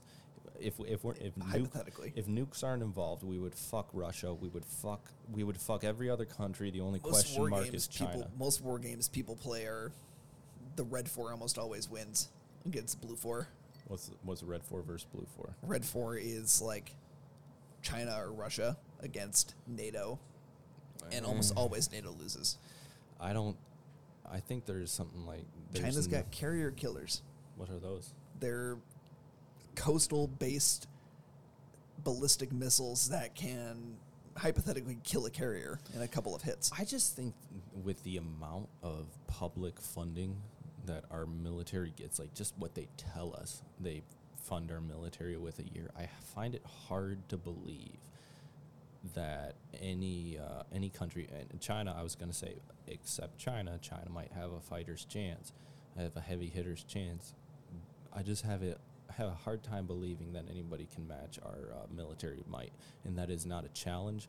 But there's something like crazy, like there's nowhere on the planet that's less than fifteen minutes away for uh, for an F sixteen, like in the United yeah. States F sixteen. Like we're we're on top of everything. Yeah.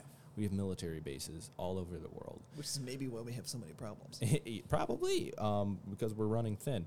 Because we have people that mm-hmm. we're talking about. Like, if you want to make a strong country, it's so... If, if really that's your goal, which it's not for you, most you, politicians. You invest in your country. You invest. You you, you reinvest in infrastructure. You reinvest yeah. in the educational system. We, th- we throw away every year, every two years, I guess. Let's be generous. Sure.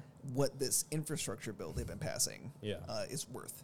You know, people keep talking like, it's one point seven trillion dollars. It's like, okay, so that's two years of disp- defense spend- spending, which is them just literally dropping bombs in the desert because they need to get rid of their bombs so they get more bombs next quarter. Uh, Vice did a piece called The Afghan Money Pit a while ago, a few years ago, and it's just, it's all about the amount of money the United States puts into Afghanistan. In the Middle East, and just it's they dumb. bomb a city and then they rebuild it yeah. with hundreds of millions of dollars. It's, it's dumb. It's retar- It's it's retarded. You know what Afghanistan has been referred to as what? Since the Afghan money pit, the eighteen hundreds. What? seventeen hundreds, I should say. Graveyard of empires. Yeah, probably. Because they fucking destroy everybody who tries to occupy or invade them. And it's it's the British, the British Empire in the eighteen hundreds. Yeah. They had this big ass army that was out there, and they tried to, like, you know, they were doing Napoleonic era shit. They're like, let's go out in big lines and blocks of people and maneuver, and we'll take out these Mujahideen fighters. And then they were slaughtered to, like, one person who made it to, like, the next city down. They were like, yep, they killed us all. Yeah. And then the Soviets tried to invade them with the same shit. They're like, we're going to take a bunch of tanks, and we're going to take our B M Ps, and we're going to try mechanized infantry tactics, and we're going to have helicopters flying around. Well, that's pretty much why we're not friends with Russia. Instead of being allies and powerful allies, it's like, who can have control of the Middle East, us or them? And and, and that's yeah. the crux of the problem. Yes. They're not necessarily communists anymore. I know that What's-His-Nuts is a fucking dictator in disguise. They're, they're a totalitarian, mm-hmm. which I think is a bigger issue, and I think that kind of muddies the water yeah. with them being capitalists now, but they're still... That's what the problem with so many people's interpretation of communism is. People well, think, if you're about to do some, like, communist rhetoric, I'm going to have not going to do pro-communist stuff. I know fucking people that'll be just like, I'm pro-communist. I'm like, you have no fucking idea what you're talking about. I'm sure, not necessarily... everybody should get what they deserve, man. Fucking everybody should be able to live good, man. And I agree with that. I want everybody to live good. But you know what? There's no such thing as equality of outcome. It's just impossible. You can have equality of opportunity? Yes. Can you have equality of outcome? No. Because people are individuals. And some people, when they have enough money and enough food, prefer to sit on the fucking couch in their free time. Yeah. And that's just how it is. You can't have equality of outcome. And if you try to have it with communism, you're going to fail. Every fucking communist state sucks. They suck. I agree. But I think that's partially because they are... I mean, let's look at China. China's not really that communist. They're more authoritarian. They're totalitarian in, st- in their nature. Sure. Otherwise, they're basically a capitalist nation. You know, you can go to China, you can have a fucking L L C. Mm-hmm. You know, you can make your own business. You can yeah, start your own Yeah, but there's no differentiation shit. Between business and government. There's n- Yeah, it toes party lines. There's China there is a lot more you. Oversight. There's a lot of that. A lot of business members are party members, that sort of thing. That is totally true. I don't think communism is great. I think there's a lot of problems with it.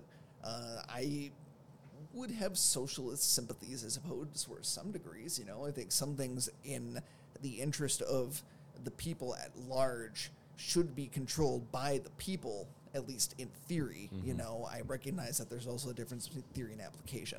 Right. That's my biggest gripe with the people's interpretation of communism, is that they aren't looking at the theory of communism, which is basically just like, everybody lives in this state, and everybody's entitled to a certain quality of life, at least. And everybody gets the same sort of thing. It's an understandable string of logic to follow along. Um, in application, they all become totalitarian and, and authoritarian, where they starve people and put them in concentration camps and commit genocides and that sort of thing, which is really, really bad. Yeah. Um, so I think that that's there's a bit of a disconnect there. Mm-hmm. Which maybe is a fault in the ideology of communism, because it always spawns these kind of really screwed up states. Well, what it does is, I think it gives the opportunity for a uh, a dictator. It, yeah, that's it, what it seems. Yeah, it, it just gives an opportunity for somebody to take over. That could be because just of the way that the ideology came about. You know, there's never a communist state that really started from legitimate means. They always sprung from rebellions. Well, you know, it's like, and maybe that's why, because you have these really cruel people in a rebellion. You know, you're a you're a fighter, no. you're an outlaw, so those kind of people take control. Like Joseph Stalin. Joseph Stalin's yeah. not a good guy. See, he was he fit that bill. Yeah. So I think that's why Soviet communism went so far off the rails, is because Stalin took the reins because it was a rebellion by violent means. Now, and that is the th- and the problem is that's human nature. Yep. The problem is when you understand humans and when you understand individual nature and human nature and the tendencies of people, is once they get into a position of power, they will. What humans do is abuse it. Yep. And that is going to happen over and over and over and over again. And what uh, what how we have avoided that to this point is by having a government that is theoretically run by the people. because if if if your constituents you if your if your constituents are opposed to what you're doing, you'll be taken out of office. You have to you have to win the favor of the people. So that ex- that makes it harder for somebody to take over. Now, what I think we're seeing now is more and we're getting closer and closer for the opportunity for somebody to take over. And because things are becoming more disordered. Because in your we're implementing with the pandemic, it has just led to a huge amount of opportunities for those power-hungry people to t- to use their yeah, power. It's unrest. It is, and it's unrest it's, is always ripe for this kind of thing. Exactly, it's an opportunity. So I think chaos we're in, is a we're, ladder. We're yeah, we're in trouble. We need to we need to be very careful about what we say, what we do, who we choose to make our decisions. You don't need to be that careful, though. I mean, excuse like me. There were people who put their life into a business, okay, that had that business taken away from them because of somebody who is in that position of power. That person never lost a paycheck, but they're telling business owners you can't open for for really just arbitrary reasons. You can't. Is this COVID stuff? Yes, this is recent. We have we have governors telling which telling us which businesses can open. So like salons can open here, but if you're a restaurant, you can't open. You can do takeout only. Takeout only for a dine-in restaurant is it's cancer. Bad. It's it's yeah. bad. You get the you get the food. It's cold. It's not very good. When you get, finally get it home, it's been sweaty in that cardboard box or whatever. It's yeah. not going to be off it's the tough. plate good. And so the problem was like you have people who aren't losing a dime, who are living in beautiful homes with a well with a great paycheck, not losing any money, telling people you're you have to close, and I'm going to give you six hundred dollars a week, and if you can't figure it out, I'm sorry, tough. Yeah, that's wrong. That's not you should. It sh- what it should be is you know, there's a pandemic. We want to help our fellow man. We're going to try to stop the spread, but I'm not going to tell you what to do. You can make your own decisions. You're an adult. Government's hard. Government is very hard. I just I just I just want us to I just want us to make out of this, you know. I want to I want to be free and happy and, and we're going to be out of this. I think so too. I think we're finding our way out of it. They're really they're really going hard on this Delta variant shit, but you know, there's like eight people in my hospital with COVID, and guess what? They're all fat and they all have kidney disease. Okay. They all have diabetes. I'm not too worried about it. Me neither. I I've been doing a lot of things. Mm-hmm. I've been going to a lot of places. I've been yeah. around a lot of people. Yeah. Um, I think that's good. When I go to like the store and shit like that, you know, if I'm just going into like a very public space, yeah. I've been throwing my mask on again lately. Yeah. Just because. Fuck it, you know, if I'm going to the grocery store, I don't really care. The thing is, I'll put it like, on. Uh, I just don't want to get anybody so like, sick, just in case. So, like, COVID is like tuberculosis. It's airborne. Yeah. So, a surgical mask, it's not doing anything. It protects you zero percent against an airborne illness. Almost zero percent. Doesn't do anything. What a surgical mask is, masks do is prevent droplets. They, pre- they prevent, like, bacteria from your mouth and nose falling onto surfaces. Mm-hmm. You're not going to prevent an airborne illness. There's space. There, there's a ton of space. I thought that's what carried the virus through the air was moisture, was droplets. Well, droplets that are so small they go right through the mask. Hmm. Okay. It's it's not droplet, it's airborne. So you have you have Isn't that what an N ninety-five is? It's like an N ninety-five is pores much smaller than ninety-five micrometers or something, something like that. Yeah.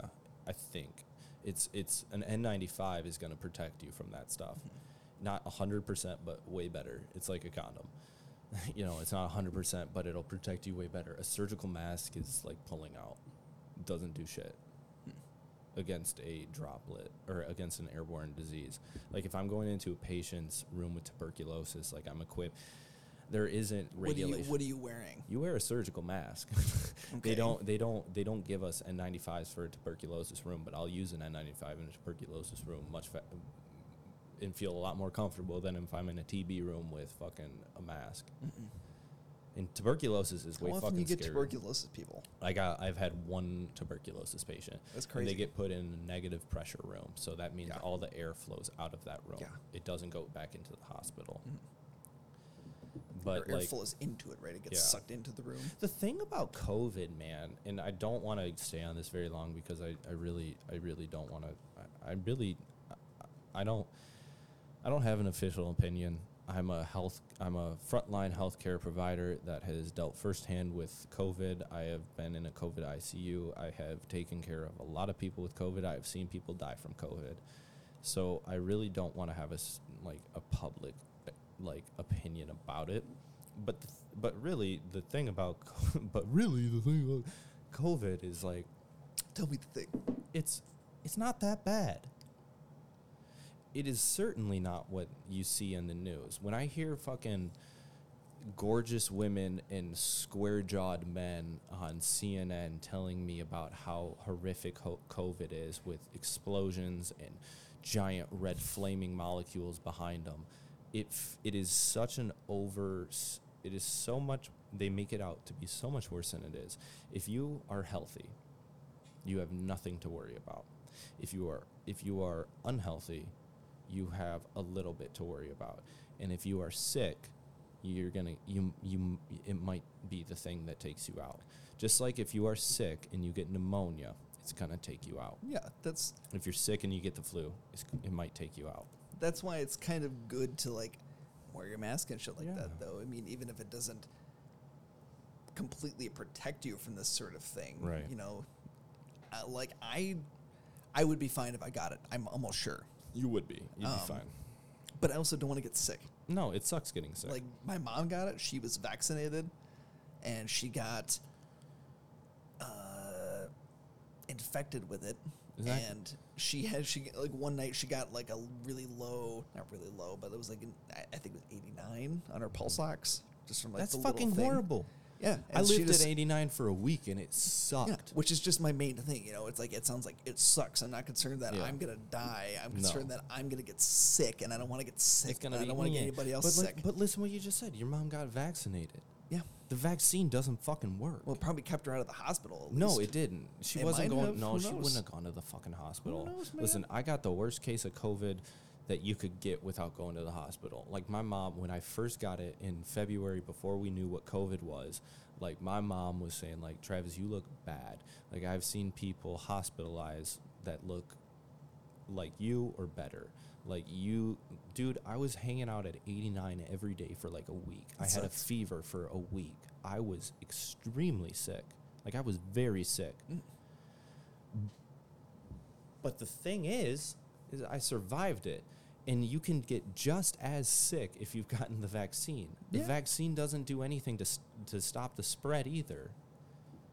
It's maybe the, it does. Listen, no, it doesn't. That's what I everybody have, says. No, it, the, that's you what have, all the viri- that's what all the virologists say. Not all the virologists, the ones that can't say anything, are getting fucking demonetized and kicked off YouTube and Twitter. I, I've been following this podcast, and I wish I knew his name, but there, but I've been listening to this string of podcasts uh, that feature three guys. One's a uh, evolutionary biologist from, you know, name an impressive university. The other is an I C U doctor from name an impressive university. And the other is the creator of mRNA vaccines. So the guy who literally created the technology that the COVID vaccine is using, or most of the COVID vaccines are using, is speaking out about its ineffectiveness and why people should be concerned about how well it works. It's fucking... in, in they've been demonetized off YouTube. They've been booted off Twitter several times, and it's like you're, they're censoring the literal creator of the vaccine technology that these are using for saying things that uh, that give people a little bit of hesitancy towards taking one of these vaccines that are not technically F D A approved. Hmm. They've been approved under author- or emergency use authorization, and it is literally a trial. Like, it, you can read, if you read on the F D A's website, if you read on the Johnson and Johnson and Moderna and... Mm-hmm. all the vaccine websites, it's literally spoken of and referred to as a trial. Like, this is a mass trial. And if you, like, it's, it's, I'm not saying it it doesn't work. I'm not saying that it's dangerous. I'm not saying that it's going to fucking give your kids autism. But what I am saying is there should be a little bit of questioning there shouldn't be crucification of anybody who says, like, man, I don't know if it's safe. You should, we should question that. Questioning stuff is healthy, because when you question things and you get answers and you force people to give you good answers, and if they can't give you good answers, then you know that maybe you need to keep asking questions, because what you might be being sold isn't safe. Fucking That's pharmaceutical fair. You know, companies have been the target. You should certainly be asking questions about For sure. whatever's going into your body. Pharmaceutical companies have been the number one enemy. Pharmaceutical and oil companies have been the number one enemy enemy of liberals and hippies since day fucking one. And all of a sudden, pharmaceutical companies are God. And it's just a little bit weird. They have a lot of money. They have so much money. They're evil, dude. That probably explains a lot of it. They don't give a fuck. They don't care about health. They just care about effectiveness. The F D A is paid by them fuckers. And, and even the F D A with this vaccine will not say that it is it is safe to use. They, there's a whole lot of caveats in everything they say, because they know that they could get their asses sued in five years.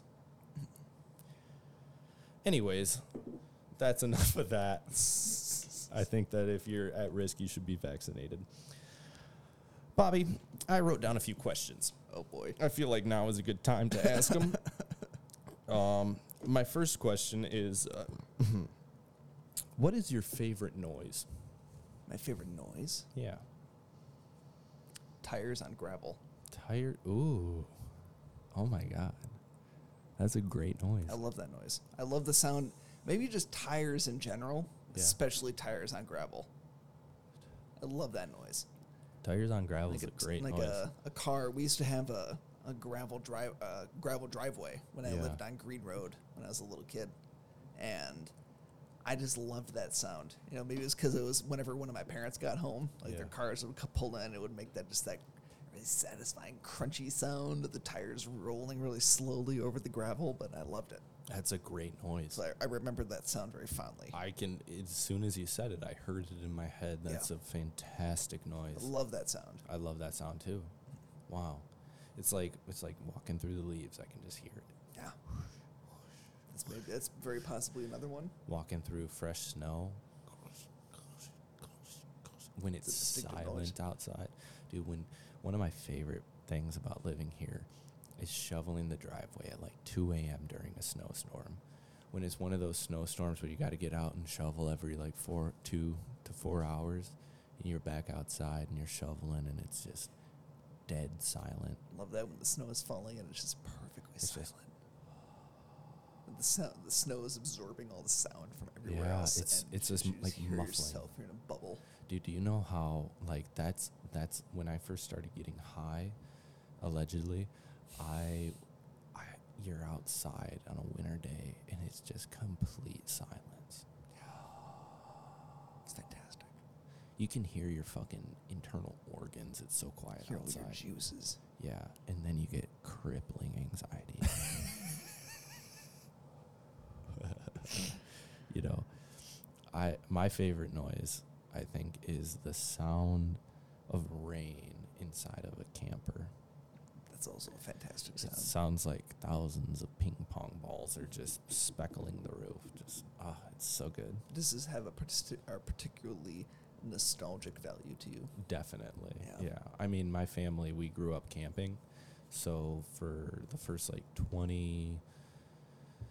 twenty-one years of my life, I would always go camping with my family, and we had a pop-up, which is like a mix between a trailer and a, and a tent. It, you you yeah. use a crank, you wind wind it up, and it forms a giant square, and then you pull beds out of each side.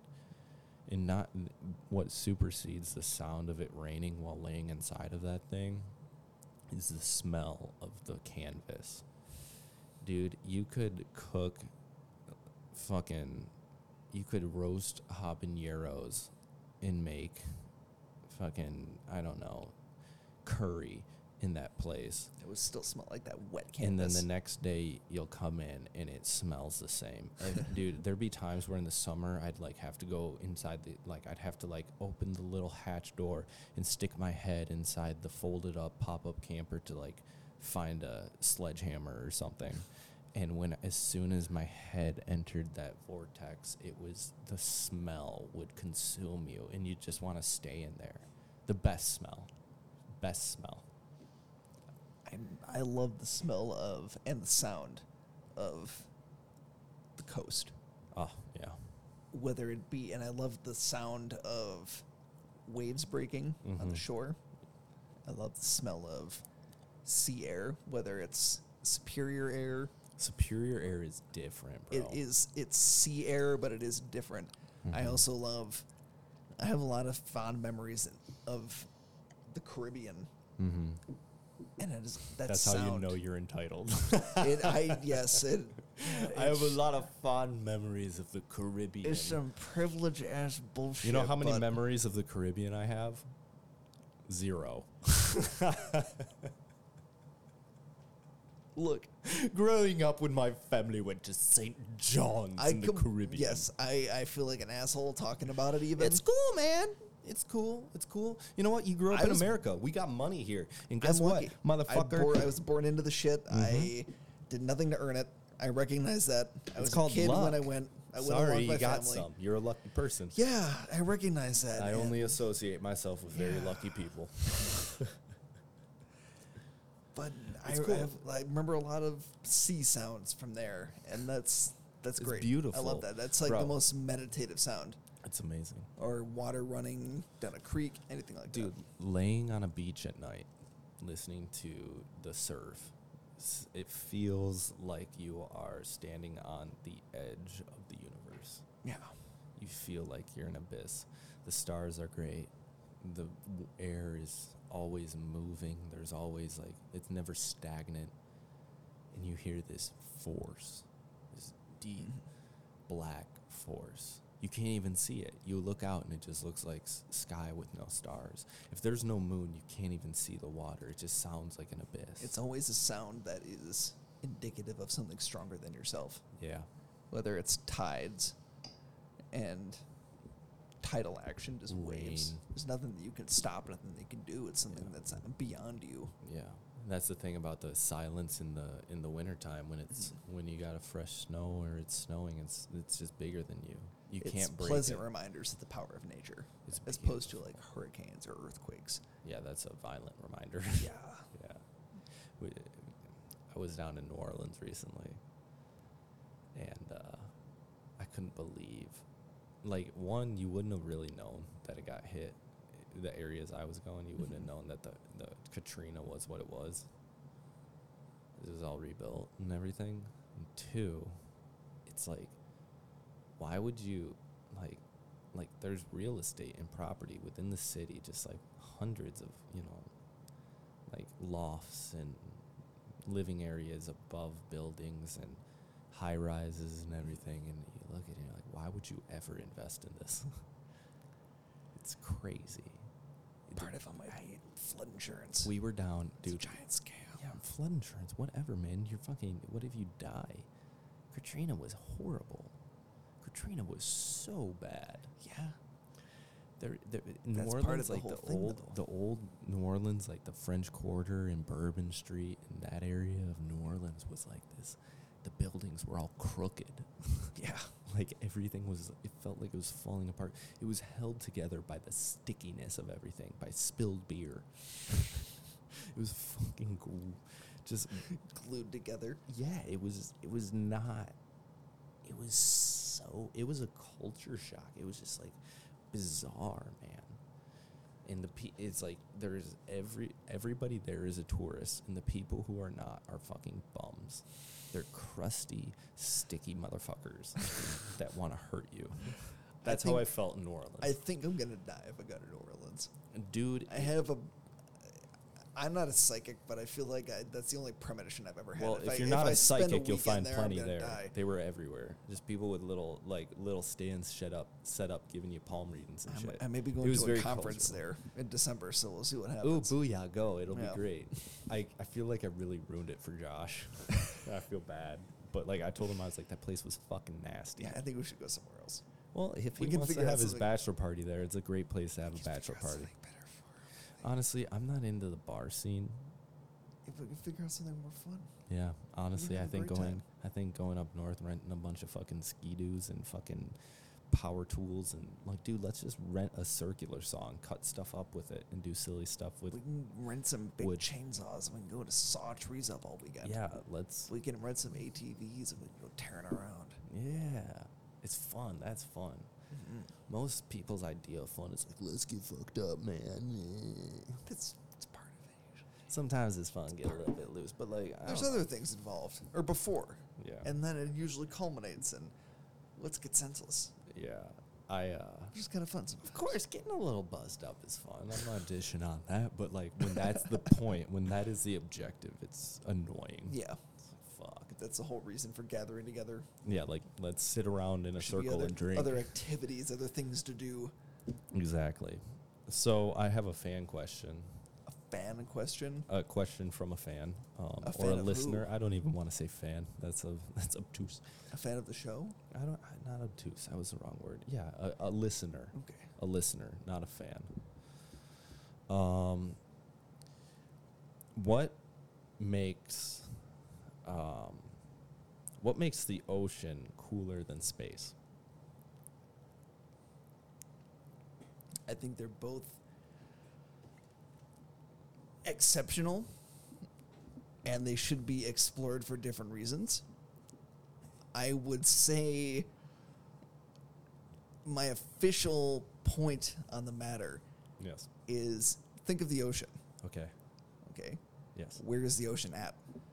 Earth. Where is Earth at? The un- space. There you fucking go. Space. Yeah. Okay. All the oceans. All the oceans. Are you familiar with Enceladus? No. On The, it's a moon around Jupiter. Okay. You know about it? Yes. It's an no, ocean moon. I don't I know about Jupiter. It's an I've ocean heard, moon surrounded by I've ice. I've heard everything there is to know about. You know where Jupiter. That's at? Jupiter. You know where Jupiter's at? Where? Space. Space. Wow. They're all in space. Oh my god. The ocean's in space. Correct. So wow. let's oh, think about this. The ocean is really fucking cool. Yeah. It's got anglerfish. Yeah. It's got corals. It's got tuna. Tuna. It's sick. Yeah. No one Very is debating cool. that fact. Uh, nobody. The ocean. Yeah.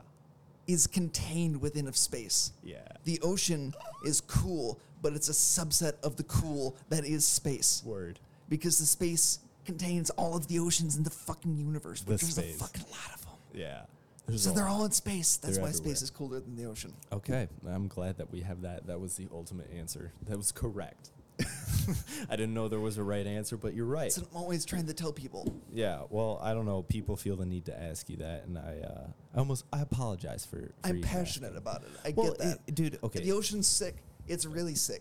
You can. I'm really interested in ocean archaeology. Everybody I'm really is, interested sure. in shipwrecks as it applies to um, environmental concerns. Yes. For instance, of course, there is a lot of shipwrecks from World War Two that are scattered throughout the world. Yeah. No one knows where they really are. There's incomplete catalogs of these wrecks. They're all ticking time bombs for environmental disasters because they're carrying crude oil in them that were sunk with them that's slowly releasing. And if you try to clean it up, most of the time it just winds up dumping it all into the ocean anyway, which I makes mean, it hard honestly, to deal with. If they were in, like, I can barely figure out how to clean up, like, you know, a mess in a patient's bed. Yeah. I mean, go, cl- go get this crude oil out of a sunken ship. Probably not going to be able to do it. Yeah, it's either there's a thousand tons of crude oil in a sunken ship, or there's a thousand tons of crude oil at the top of the ocean, which yeah. you want to deal with. So I have this thought. It's like a belief. Um, I believe that everything is as big. Hmm. Everything, everything that we see is as big as it is small. Yeah. Is that too high? Is that too high of a statement? I mean, what is big and what is small? Exactly. It's we're like we're, we're pretty low on the scale. Exactly. And everything. You look at stars. And as far as we can zoom in, it just keeps going. Yeah. And as far as we can zoom out, it just keeps going. There's no bottom, and there's, the, the, there's no the top, top is real fucking big. Yep. The top is easier to see. Mm. You know, yesterday I went, because yesterday was a new moon. Um, yesterday, I went outside to try to find the moon, and while I was, you know, just trying to find it, um, I looked up. Moon. There was no moon. It, it was still a new moon yesterday. Um, I don't know if you saw it. There w- it was cloudy out. for most of the night. Um, when I looked, it was pretty cloudy, but there was breaks in. Well, it was a new moon yesterday. Uh, it was whatever, a full moon, like the third time in a row or something like that. Whatever a new moon is, I don't know. That's probably wrong. But um, anyways, I looked up and I saw the stars for like the first time in a couple weeks. You know, like immediately, like, I don't know, it like chilled me out. It was like a reset button. I saw them and I was like, oh yeah, wow. There's bigger things out there. Oh, it felt so good. There's large cosmic celestial motions at work that we have no comprehension of or no awareness of in our normal times. Yeah. I feel like cities and the internet and the way we live our lives, like, makes us forget about that. We don't see the stars. Yeah. We're far too concerned about ourselves yeah. and the small things of our world. Yeah. Like, we fight about how to just divide things up. Like, who gets how many of these precious metals that we take out of the ground every year? Let's kill each other over it. I like the woods. I like I like the stars. That's that's just yeah. pretty. Yeah. It's, it's calming. Things that are bigger than ourselves. Yeah. Part of a larger system and a larger environment that we still belong to, and yeah. we are merely a minor component of. We're God, you and I. You and yeah. I are God. We're all God experiencing himself subjectively, herself subjectively. Herself. God is a woman. Themselves. That's so progressive of you. It is. Cheers, buddy. I've been working on it. I love you. I've been saying y'all a lot lately. Bro. Instead of you guys.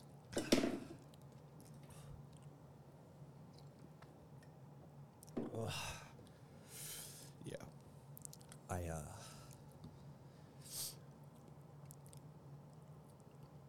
I love, man. You love? I love. I love. It's good to love things. Yeah, it's... There's a lot of things to love. There are. You ever just feel thankful? A lot. Yeah. It's a good thing to focus on. Oh, it's so it's good. It's a good thing to think about. Just it's an being, important thing to think about. Just being thankful for what you have, what you're given, what you feel, the opportunities you've had. Just, it's just all... I just, I every now and then I get, not overwhelmed, but I get like this influx of thanks. Like I just, I feel like I, I'm just so grateful for, like, you know, this isn't my living situation here in this apartment in Grand Blanc, Michigan. This isn't what I, this isn't the best thing in the world. This isn't, excuse me, this, this isn't what I want for This isn't what I, if I could choose a hundred different things, this isn't what I would choose. But I look around and I see what I have. I see the friends I have. I see, I see the, the, the food I get to eat and the car I get to drive and the, the aesthetics of my life. And I just, I can't help but think I'm so lucky. Like, this is just pure luck yes. that I got this. It's mindfulness. It is. It's it's a be- oh, and mindfulness, man. I think that so often I, I think about the people that choose to spend their time with me. Yeah. And I am profoundly grateful. Yeah. And it isn't is, that crazy. It's it's humbling. You isn't know? that? Like, I am so grateful to have some, the good, the friends that I have in my life. Wow. Yeah. Just to have you know you and isn't, Josh and. Yeah. My girlfriend who chooses to spend her time with me yeah. and I just I am just extremely grateful for it. That is that is that's profound. It makes me feel extremely good to have people around that care about me and that want to spend time with me, that put effort into me. Yeah. And you know, it's it's great. Isn't that isn't that profound? Yeah. That is beautiful. I love that. I feel the exact same way. Like the the realization or the idea, the thought that there are people that want to hang out with me. Like, wow, yeah. holy, I can't believe that. Yeah, it's like, nuts. I can't believe that. You really, you want to hang out with me? Somebody likes me? Somebody likes huh? me? Wow. And it sounds, it's it's such a weird idea to explore. Yeah. That's very strange. It is. Because because we all have, not all of us, but a lot of us, most of my friends have... Uh, Uh, high level, that's the wrong way to say it, but uh, we all have a certain amount of self-awareness where we where some I feel don't. like some people don't and they're intolerable. Yep. but Agreed. like so so you have your own self-awareness and you understand why you're a little bit annoying or why you see things in yourself that you don't like. You yeah. see things that you do, behaviors, and you you don't like it. And to find people that look past all that stuff and be like, yeah, you're my friend. I like spending time with you. I value you. You're yeah. special. That's just wild, man. Someone who's just like, I don't give a fuck. I'm just here for you. Right? Yeah. Like, I'm just, I'm just dig- hanging out. Yeah, you're a fun person to be around. Good. Yeah. Sure, you're a weirdo sometimes, or you get anxious and you make people feel uncomfortable. But like, if you didn't, like, yeah, that's what makes you human. You make mistakes. You don't know any. You're, you're not perfect. You know, I think for twenty-six-year-olds, we're doing okay. I think so, too. You know, there's a lot to learn in this life. I'm excited to be done with school. Dude, I can't even put myself in your shoes. I'm real excited for it. Mm-hmm. There's something really nice about having uh autonomy in life. Yeah. I went to my office today. Yeah. And I was just able to leave whenever I wanted. Yeah. It's called it's being like, an adult. I just need to get there at eleven. I need to get my stuff done this week. Yeah. And I was there. It worked for a while. And I was like, all right, I'm going to go. You know what happens if I call off work? I get fired. I still get paid. Fuck. That's what it's like. How does that happen? You can just call off. Yeah, I got sick days. I got sick oh. days, I got personal days, I got vacation days. They got people that can just, I mean, if they're desperate enough, we got, like, substitute nurses. They can just, like, call in and, like, do something. You want hours? And they're like, yes, please. Give me hours, Daddy. Give me all the money. Yeah. Makes sense. It's, it's super nice. You have an allotted amount of sick time. Sick time's nice. Dude, sick time's a beautiful thing. Personal time, beautiful thing. People vacation need vac- time. People need vacations. You know the beauty. And I'm going to tell anybody listening right now, if you've made it this far, first off, holy shit. Am I happy to have you here? That's amazing. Thanks for listening. That is an honor. To us babble. We're just babbling here. We've had a few cocktails. But what I was saying is... Um, among other things. Among other things. There, uh, there's this... Uh, what was I saying? Please help me. Oh, sick time. So... Thank You yeah right, you get the glob. You get a certain amount. You earn it, and what that means is if you call in two hour, an hour and a half before your shift and call in sick, it's okay. You're in no trouble, and and you still get paid. Yeah, that time you earn. I can get a schedule out. Oh, this is what I was going to say, and this is why it's awesome to be a nurse. And if you're a young man or young woman thinking, I don't know what I want to do, young person. But I, I, there's, but I need to make money, but I also have other things that I would like to pursue, nursing is a great field for you. And that's because you will get large chunks of time off on a regular basis. Yeah. And by large chunks, I mean five days in a row off all the time. You just have to clean up. You just, no, and even if, no, not if you're a med-surg nurse. Oh. If you're a med-surg nurse, you never have to clean up poop. If you're on a high acuity unit, you're in I C U or you're a step-down, you got to clean up shit. Listen, bitch, I'll clean up poop. I will clean up poop to get five days off in a row versus... It's pretty sick. Dude, can you imagine? Just imagine living your life. The only time you get off is Saturday and Sunday. It's rough. That's the same time as everybody else. Everybody's trying to do things on Saturday and Sunday. Do you know what it's like having Monday, Tuesday, Wednesday, Thursday off? It's glorious. Yeah. Nothing's crowded. You can do whatever you want. And you know what? There's no pressure to drink on those days. I feel like I'm on the exact opposite of the spectrum. Re- okay. Where it's like... everyday work. It's not even... It, it's not that necessarily. Sure. Every day... is work, but yeah. it's just, it's so unstructured. Yeah. It's like I have lab work and I have my other, my consulting job work, and it's just whenever I can do it, basically. Right. So it's like n- there's never an on time and there's never an off time. Yeah. That's, that's rough. And that's Which what is, it's like being married to your work. I don't so, mind it. So there's, yeah, I, there's just no, I feel like I have no boundaries. Listen, if, if podcasting and comedy were my main sources of income, that's what my life would be. I would live and breathe it, but like there's no on time, there's no off time. It's just when I do it, which would be beautiful. But like this thing about like, dude, I'm telling you, man, having nurses' schedule is amazing. You get to choose your schedule. If you're in a, if your manager likes you, you can choose what days you work. You work every other weekend, and you can plan vacations and trips around the guaranteed four or five days off in a row. You can take, you don't even have to take vacation time. You can take a personal day as long as you approve.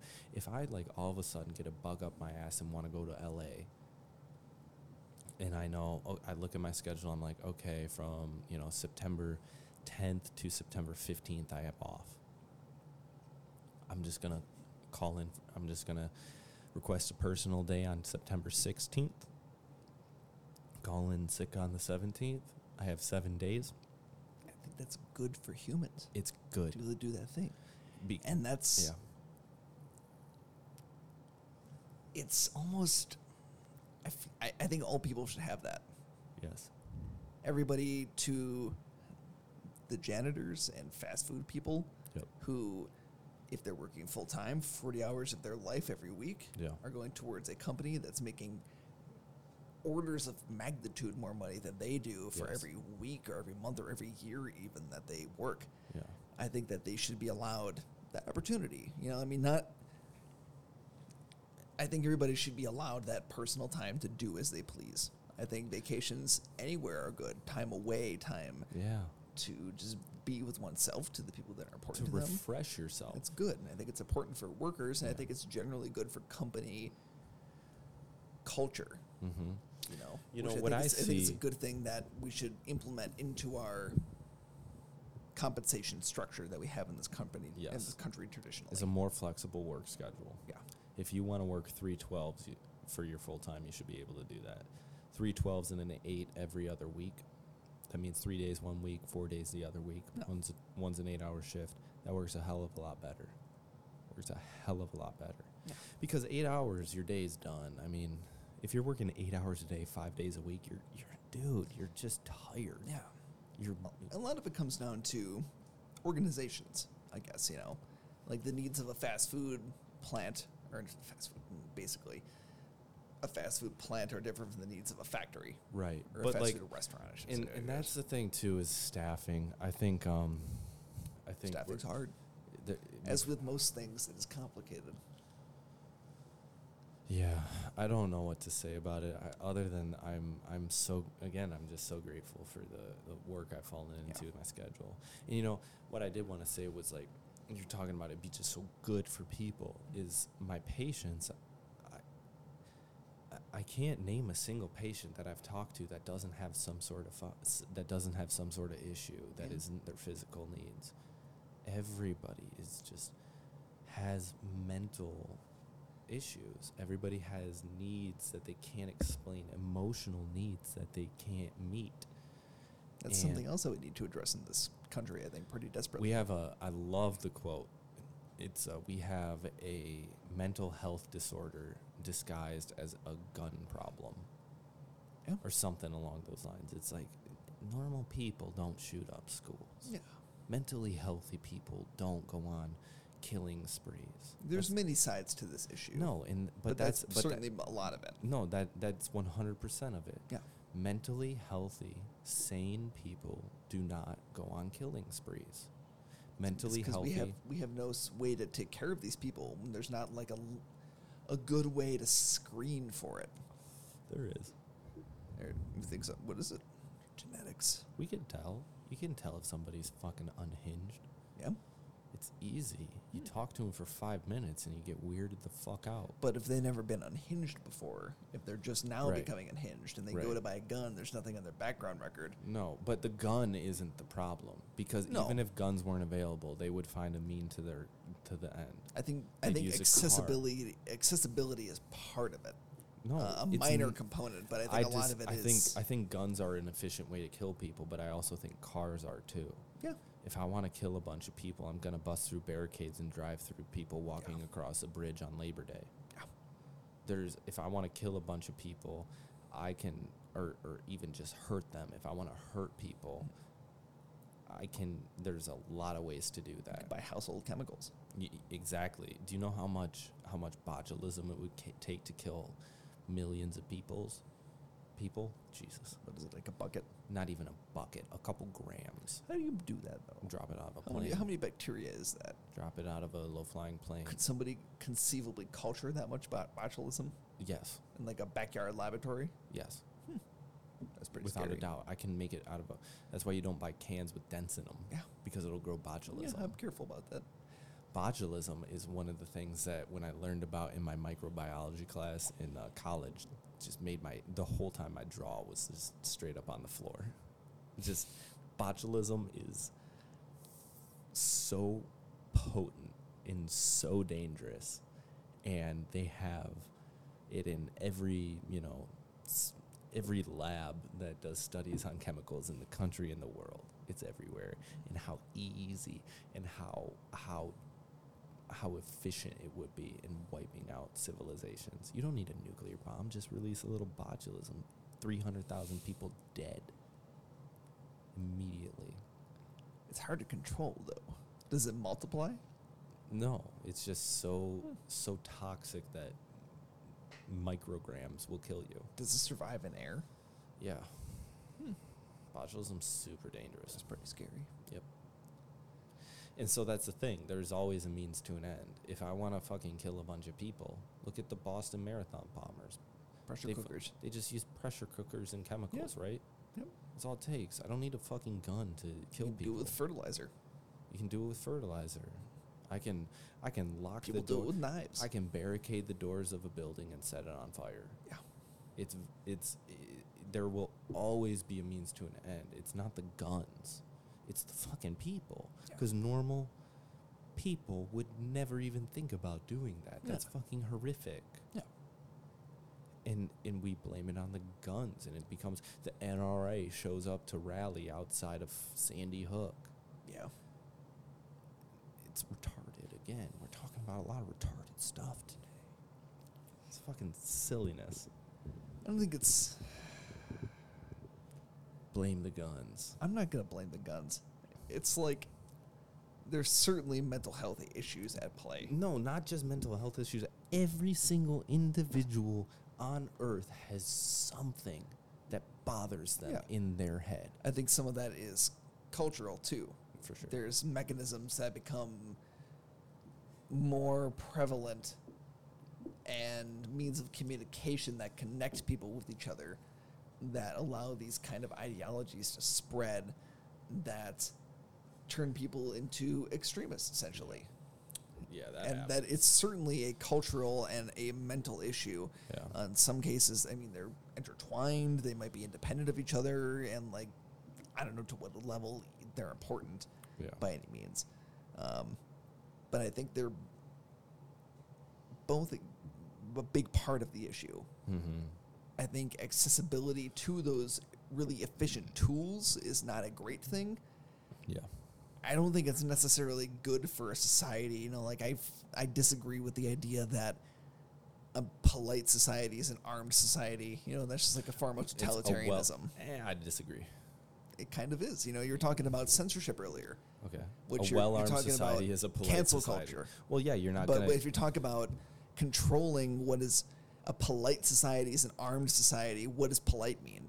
Polite means and respectful. What kind of behavior is considered disrespectful that is a shooting offense? Uh, none. Exactly. But the thing is... It's so nebulous, and it's not a great... Violence is not a great way so, to so organize the, a society. I agree. I agree. But the, the, the reason why... guns are legal. The reason why the Second Amendment exists is not to protect yourself from home invasion. It is, but the broad spectrum, the main reason why that right exists in this country is to protect yourself from a tyrannical government. What are you going to do with an A R fifteen? You're going to protect your family. Against what? against any against a predator look drone? At, no, look, no. See, and that's a silly argument. I disagree with that. How? It's like Why? if the the if the government wants your guns, they're gonna take them. Yeah, obviously. But you know what? You actually you have the opportunity to protect yourself. Listen, look. So at, let's. So if you started an, I'm not talking about a civil war, but but the thing the thing is, you're talking about a revolution. No, exactly. And what if the, yes. what if, if which is very we similar get a, if to a guerrilla okay, insurrection? But, what, but stop. If if China or one of these other major powers that is our enemy, that is the enemy of the United States, takes over, would you rather have? Would you rather that you and your neighbor have guns to defend yourself from the fucking tyrannical force that has taken over this government, or would you rather be sitting with your thumb up your ass? I'd rather have a gun, but that's not going to stop you from getting predator droned. Well, th- that's not. Th- it's not going to. That's not the argument. And and the thing is, is like a well-armed society is a polite society. I kind of agree with that because you're not going to fuck with somebody unnecessarily. You're not going to commit road rage if you know that homie that you're pissed off at has a Glock in his dash, in his uh, in his glove box. You're gonna you're gonna say, you know what, fuck him. That guy's a douchebag, and leave it alone. You're not gonna fight Mike Tyson. You know, it's like you're not going to talk shit. You're not going to be an asshole to somebody that you know can kick the shit out of you. Yeah, but you can also shoot whoever you want to, and they could shoot you. But healthy, sane people don't do that. No. So then why does everybody need to have a gun? So we can defend ourselves from a tyrannical government. But the gun's probably not going to help you from the tyrannical government. It would in Hong Kong. If not, if it turned into them trying to suppress it, like with a military campaign. Yeah, and then it would be a global. If you had to fight against the U S military, let's just put up no, a hypothetical yeah, but that's, thing. that's that's no, and I understand what you're yeah. saying. If if you have to fight against the military, the United States military, you're going to lose. But in the early stages, the show of force and a show of I have a gun, you can't just come in and take it from me. It is my right to own this. Is a fundamentally American and a fundamentally unique thing to have in a society. In, in in Great Britain, if the government wants to do a bunch of shit to take away the rights of their citizens, the citizens can't do shit. In the United States, if they want to start taking away a bunch of our rights, we can show up on the front porch with guns and be like, listen, we're not to be fucked with.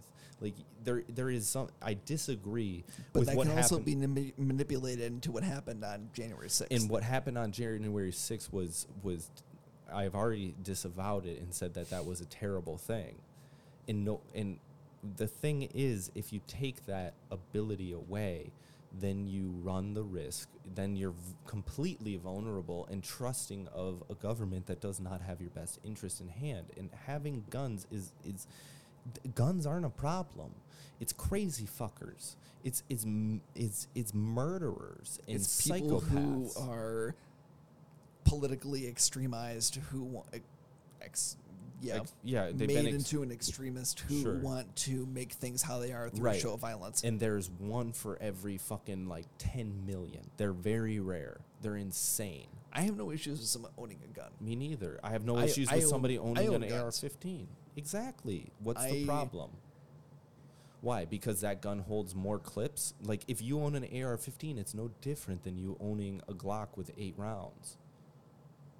Kind so, of is. No, it's not. It's a larger caliber round. With Probably m- at a m- higher muzzle velocity. Sure. That's so it kills people more better. More frangible. Your Glock still kills you if you shoot someone in the head the same yeah, way an A R does. Yeah, but you can't like, be sniping someone from a hotel roof. Yeah, but with, okay. air, with a Glock. But what if you need to? Against what if, who? What if everything the breaks liberals? down? What if everything breaks down and we're in a zombie apocalypse minus the zombies? I'm probably going to die anyway. Stop. What if you have... What if I live in the city. I'm definitely fucked. That's a silly way to think about it. It's silly. In the zombie apocalypse, you know why there's so many zombies? Why? Because most people are zombies. I said minus the zombies. Minus if shit the zombies. Hits, if shit hits the fan, the government's overthrown, and it is Mad Max chaos, it'd be a lot... It'd be real nice to know that you had a gun to protect your you and your family from psychos that are trying to kill and eat your shit. It would be. It would be, and there's yeah, no. I don't disagree. The only That's argument, a fine reason to have the, a weapon. Dude. The only argument to not have an assault rifle is the school shooting, mass shooting argument, and I'm telling you, that's not the guns' fucking problem. It's I not the disagree. guns; it's the people. The motherfuckers are nuts, and they need to be executed. Like, but I don't think an assault rifle is really going to help you that much against a tyrannical government. It will, because when you have masses with them, that's when that's when it's an actual that's when it's an actual fight. Yeah, but the, the U S military, dude, the U S military failed to to even take over North Vietnam. The U S military can't fight guerrilla warfare, and if it were the U S military versus its citizens, it would be guerrilla warfare. Both of those instances, they had outside help. Mm-hmm. Which I guess in the in the instance that there was another civil war um, in the United States, someone would probably be sending in anti-tank missiles and that sort of thing yeah. to support the guerrillas. And, so maybe. And and the thing is, it, it's saying I'm like, just thinking like nobody has nobody has howitzers, nobody and has I agree airplanes, with that. Nobody I has agree. Stinger missiles. If there's no tanks patrolling javelins. The streets, your A R fifteen is not going to do shit. Yeah. Pussy, I agree with that. Your fucking high high velocity. Large round twenty-two is not going to do shit. Which is but you know what it's going to do? It's going to fucking protect you and your family from mysterious looters, and it's going to protect you and your family from somebody trying to break into your house. Yeah. And you know what? Sure, a Glock might get the job done. A, a, a small round semi-auto might get it done. But what if there's a fucking band of people trying to attack your house? I'm not saying that's going to happen, but I'd sure as shit rather have a thirty round magazine semi-auto that has laser sights than a fucking pistol. Like, it's just, it, it, it, having those available to people is a good thing, because especially now, especially after how weird things have gotten, like, it's, I think it's important to be armed. I think it's important that you can defend yourself, because when somebody points a gun at you and you don't have anything to point back, you are, you're done. Yeah, you have to that's, get, that's like the... worst case scenario that could be conceived of. But stop. If it's like I get people as my patients that have been shot all the time. Every day gunshots come in.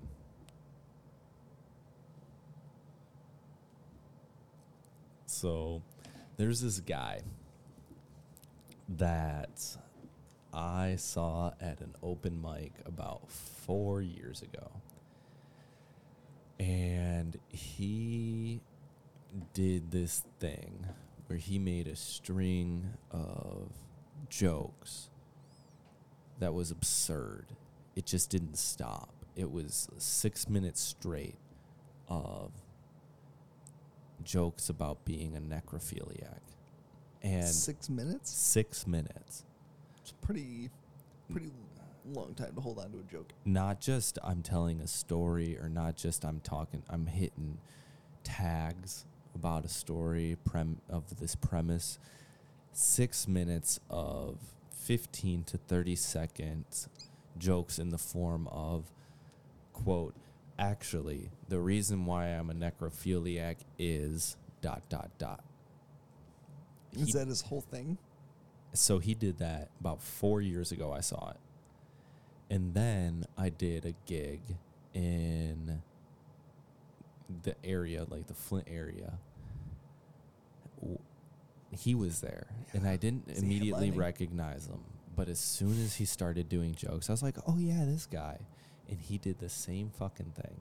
He did, it was half half of the time, about like ten to fifteen minutes, was actually the reason why I am a bestiali- beastie, I'm into bestiality is dot, dot, dot. And the other half was actually the reason why I'm a necrophiliac is dot, dot, dot. This was about two years ago I saw him do that. And then I just went onto his fucking Facebook page. And he had a video where that you just saw where he said, I got some new jokes. I'm going to be trying them out like on like, you know, it's whatever date at wherever location. Um, here's a couple. And it was a minute straight of actually the reason why I'm a necrophiliac is. So he's been doing this for six years. How is he coming up with new material? Right? How many jokes could you possibly make in that exact same... Exact. Those two veins. That is the exact format that I saw literally four years ago. Is he some breed of hipster that's like... cloaked in so many levels of irony that we just possibly no. we cannot possibly conceive of what there, he's talking about. It just can't. See, there's another. There's another. Is he, is he just mentally ill? He has to be. There's no other. There's no other explanation because they're not funny. How did he do when you saw him? He, he got some laughs. Some and you know laughs? Fucking why? Because was those he people. Killing it? No, he wasn't killing it. It Were was they, just did like they feel occasion- bad? No, the kitty it, laughs? No, it was just like occasionally just like huh, that was kind of clever or like wow, this just most of the laughs came from like wow, he just keeps going. As soon as you think he's done with it, he lets the pause go just long enough, and he starts off with, actually, the reason why I'm a necrophiliac is because I like, like, I don't even Maybe know. Maybe that's I like, his... No, it's not. You, that, can, you can't make thirty minutes out of that. You can't. It's not funny. It's weird. And there's another like that. His name on social media is Goat versus Fish. And Goat versus Fish is one of the strangest enigmas I have ever found on the internet. I found him about two years ago. And I don't even know how to comprehend the severity of the mental illness that is Goat versus Fish.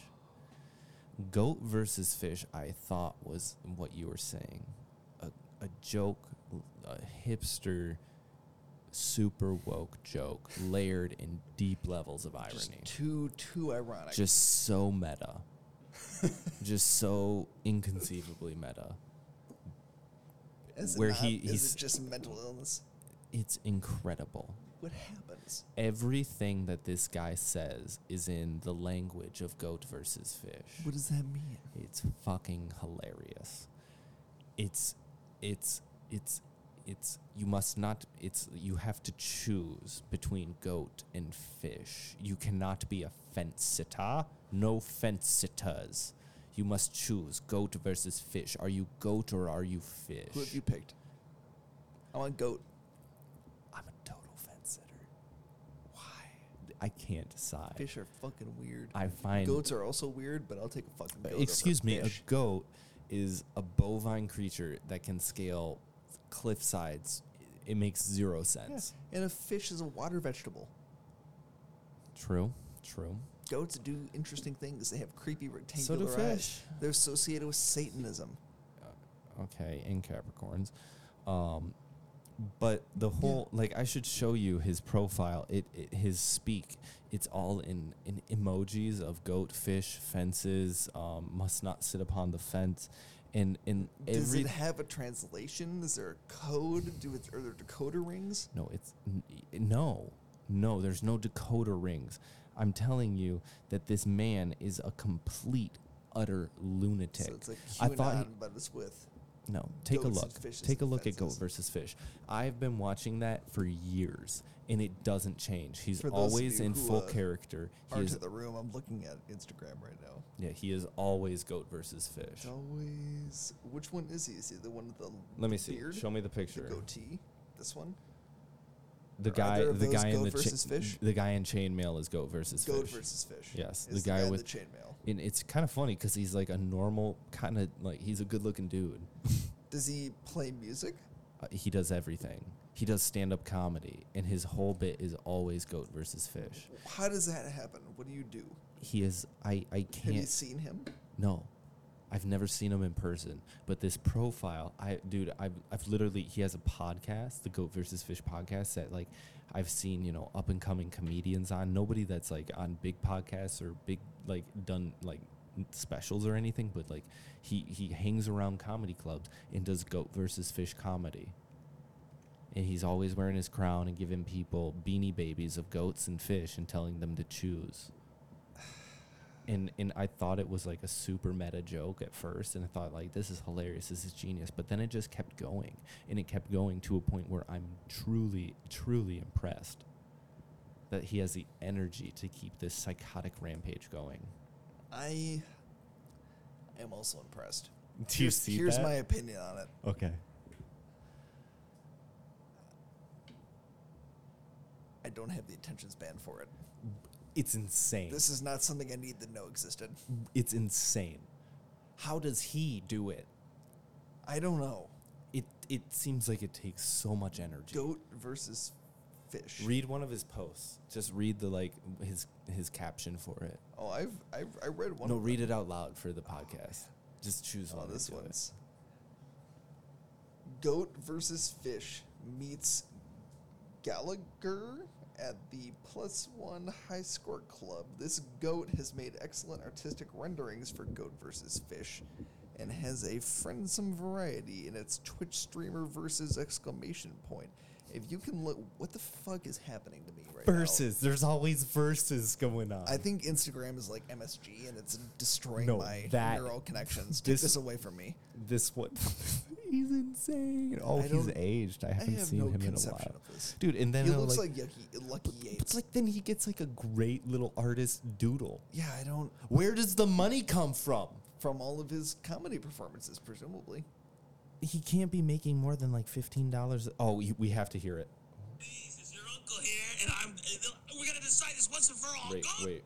Uh, the other guy's Fish. That's not please. Goat versus. Goat versus Fish on Nephew Uncle Joe Show on the Uncle Joe Show on Twitch. Tune into the verses. It's like at when is the verses? That was him. A little bit eight, uh, eight Pacific boys. Come on through, is that, please. This is him too. Please, no. Goat Fish, baby, this is him. On.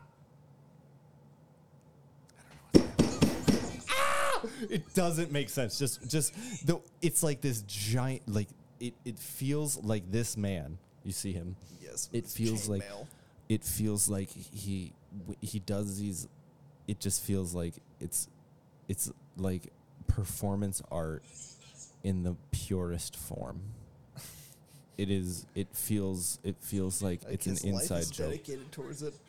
one hundred percent. His it, life is an inside joke. Dude, that seems like it's an inaccessible way to be a comedian. It sounds horrific. Like, is your entire livelihood based around a small cult of people that understand the joke that you are yes. putting out there? one hundred percent. He has some guy on a stage wearing a Goat versus Fish t-shirt. I really don't understand what's happening at this. It. it I don't get it. I Am don't I either. Old? Am I too old? No. Am I too set on my ways? No, you're not. It it doesn't make sense to me either. Like, here he is. It's it's like chaos. It's like he's just he's just breeding chaos. It's it's very strange. The Goat versus Fish. Chaos is part of nature. I really want to talk to him. That order. It doesn't make sense. Goat versus Fish freaks me the fuck no, out. It doesn't. It's like the weather. It's an unstoppable force that you can't account for. No one can predict it. No one can stop it. No one can I can account it. for the weather. I know what's happening. I can account for it. Yeah, I can write it down. The weather's see all, what happens. It's chaos theory, baby. Dude, you know what I would kill for? What's that? Chinese food. I had some Chinese food the other night. How was it? It was really good. You found a good Chinese place down in Detroit? I found one that I like. Really? Yeah. What do you so, get there? I got some general chicken. Which I think it's supposed General to be General. I think it's supposed to be that, but it's called General's Chicken. General's Chicken. Uh, but it's pretty good. Comes with fried rice. It's like a dinner combo. Is there like a glaze on it? Yeah. The thing I like about my Chinese restaurant is the uh, I get their sweet and sour chicken, and the sweet and sour is on the side, so you dip it in there, and they don't like. So you get these like you get like the ultimate chicken nugget. I kind of like it being glazed. You can glaze it if you want it. It's but to have too. just plain, chicken. super crispy, crunchy chicken, it's the best. I've, I've had your Chinese place before, and I, I also enjoy it. The chicken they good. have there is fantastic. It's stupid. I really like their like honey ginger chicken. Ugh. Whatever that was, I could just gorge myself on it until yeah. I died. I um, what's your favorite like ethnic food? Chinese food is like, the one that we're familiar with. It's American, basically. Okay, it's like not really. How do you feel about, like, Mexican food? That's my favorite. Mexican food's really good. Yeah. Uh, I think there's definitely still distinctions between, like, American Mexican food, like, Mexican food. But I like all of it. Yeah. I just like tortillas and beans and rice and yeah. spicy th- meats that are delicious. So I will eat them in basically any form.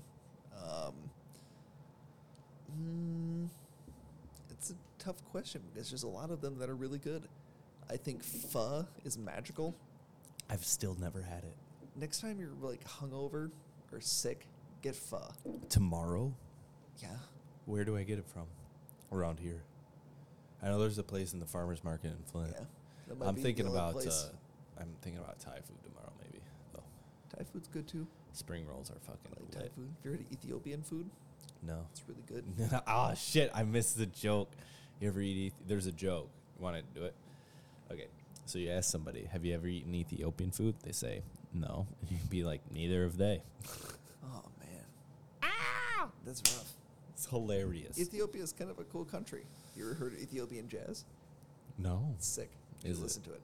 Dude, we're gonna listen to one of the albums that uh, you bought after this podcast. We're gonna we're gonna smoke. These it. ones are all classic gonna, rock. I love it. Perfect. Yeah. I love. That's my favorite genre. I got the music. First E L O album. Ooh, ooh, yep. ooh! Somebody was uh, somebody at work was telling me that they were teaching their kid about E L O, and I was like, that's fucking radtastic, man. Yeah. They said that their kid's obsessed with uh, Mister Blue Sky. E L O's really cool. E L O's got some jams. Uh, I got their first studio album. Came out in like seventy-one, I think. I just yeah. got that today. I got uh, Jefferson Airplane, Surrealistic Pillow. Is it good? I don't know which print it is. Yeah, it's really cool. You know, it's got uh, White Rabbit on it. The one boom, boom, boom, makes you small. That song yeah. is on that one. Uh, there's also a lot of other songs, and they're sure. kind of like bluesy, and they're really cool. It's neat. I've never I listened to a few of the songs off of it, and I was yeah. very surprised by it, so I bought it because it was four dollars. I mean, why not? I don't know if it's like a first print or not. I need to look into it a little bit. That sounds kind of cool. Yeah. I um I, I, I, I generally don't like that. So like it gets labeled psychedelic rock, but it's just like what it is is like uh like hippie shit from the seventies. That's like too far for me. It's just like, you know, bongos and shit. I like the I like the Pink Floyd psychedelic rock. To me, that's what psychedelic rock this is. This is like the precursor to Pink Floyd. Yeah. Like uh, Pink it Floyd wasn't. is kind of. I think it is. Pink Floyd is. I think.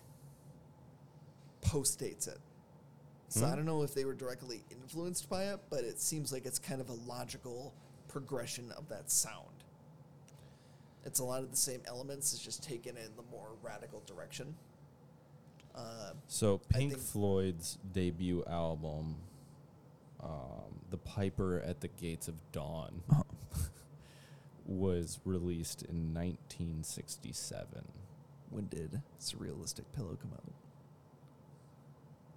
Let's see if I'm full of shit. It could be contemporaneous.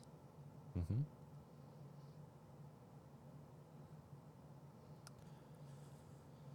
Um, Surrealistic Pillow was released by the American rock band Jefferson Airplane by R C A in nineteen sixty-seven.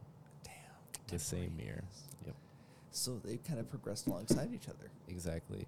And if you were going to tell me that Pink Floyd was, I mean, they might have been because they were peers, but... I was going to say they were influenced directly necessarily, no. but they are Pink Floyd related, is its own I think. Thing. You have... It certainly it, is. In my eyes, you have the three rock bands that influence the world in the world of music in the uh, the biggest way. They're all tied for the best rock band that's ever been.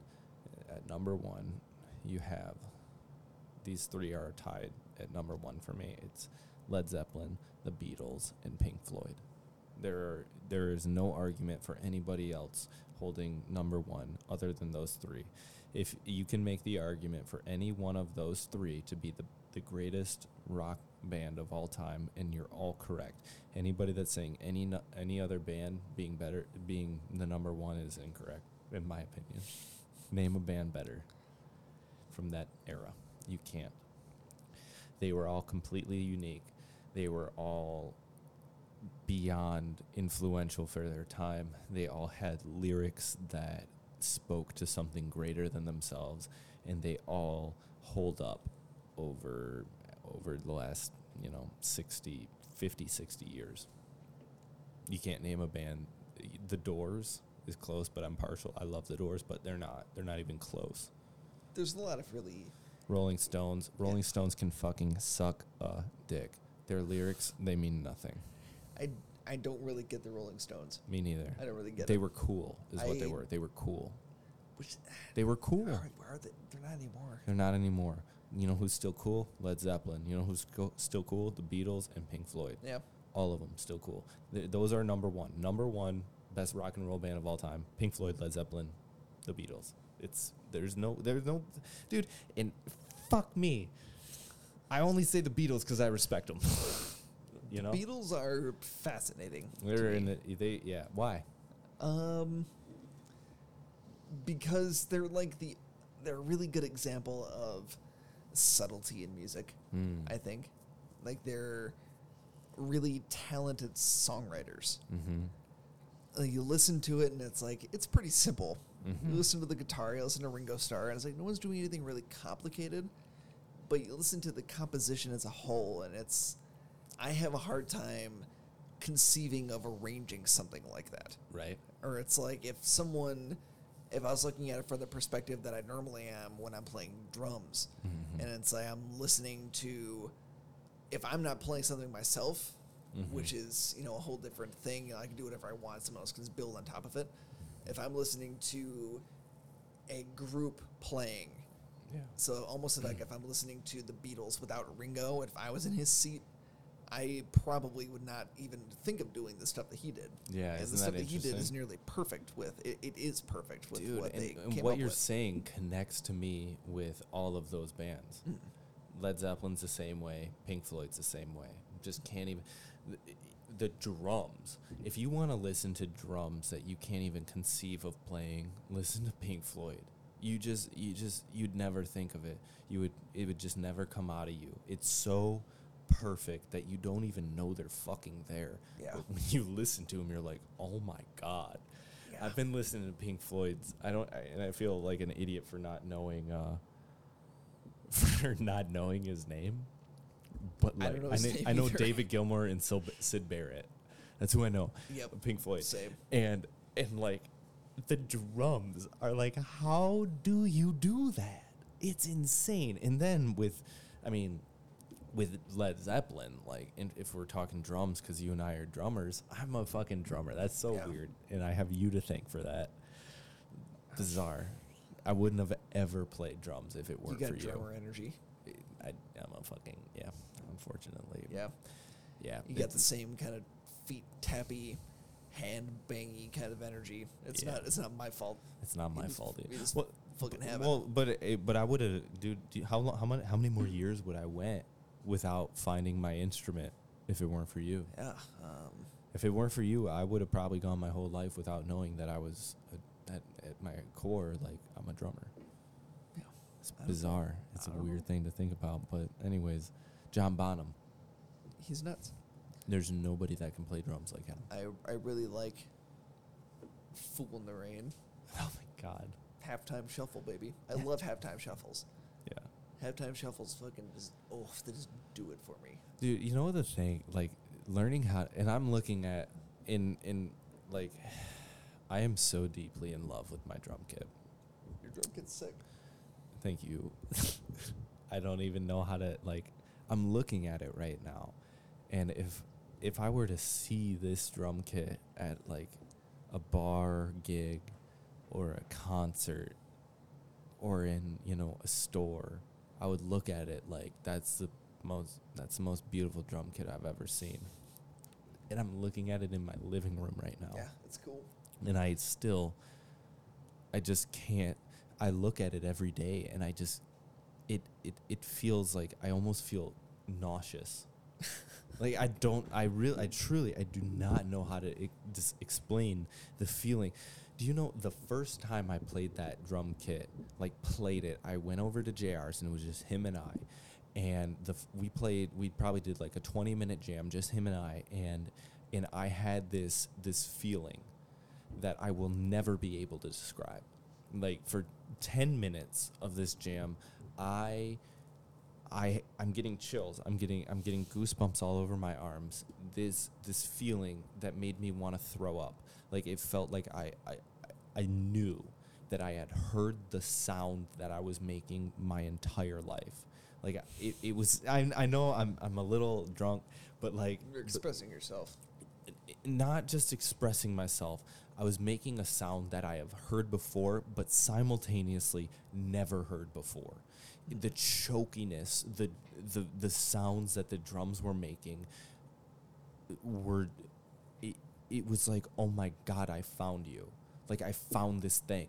Like, this is a check. Oh my God, I'm getting I'm getting goosebumps like crazy. Like this this thing. I have I don't know if we live over and over again, but it was like a checkpoint. It was like, you found this thing, and you've you've heard this in a dream. You've heard this somewhere, and and now it's like become part of you. And I look at that drum set, like, it's just like, it just doesn't. It freaks me the fuck out. I I really like it, because it's one of the few things that I do that makes me feel like I'm flying. Wow. Yeah. Wow, tell me. I think that's like my my flow state experience. Yeah. Is when I feel like I'm just like soaring.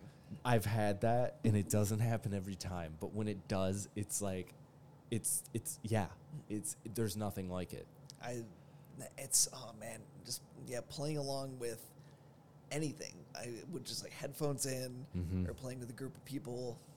Like when I was in, I loved the feeling of playing like punk music, pop punk music. Yeah. Know? You know, like when I played that one, the one show that I've played aside yeah. from the festivals, I guess. Yeah. When you um, were at, I remember it in Pontiac. Yeah. That shit was fucking dope. Yeah.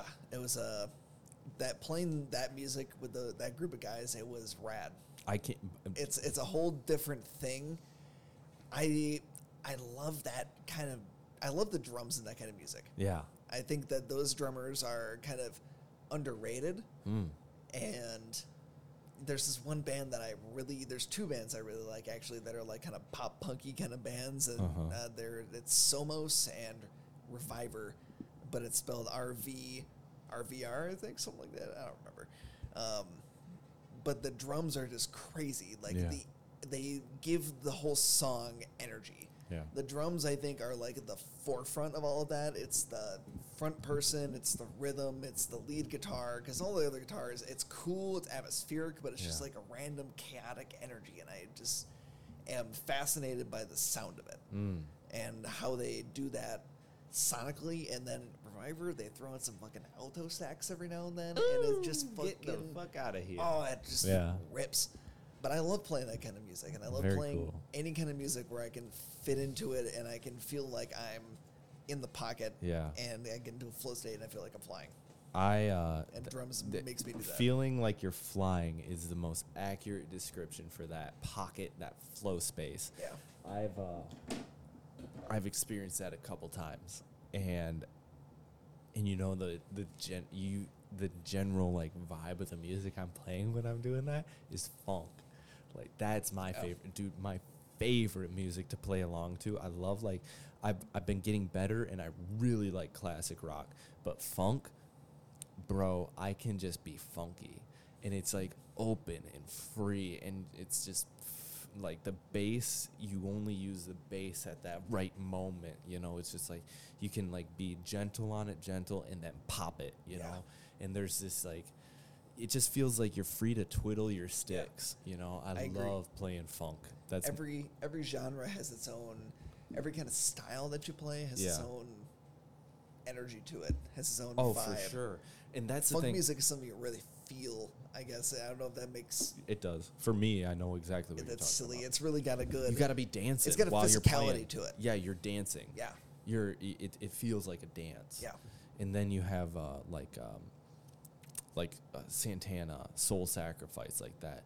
Just, like, that's a different... That's not dancing. That's letting your heartbeat play through a drum set. That's like, like boom, ba-dum, bum, boom, ba-dum, bum, boom, ba-dum, bum, ba-dum, ba-dum, bum, boom.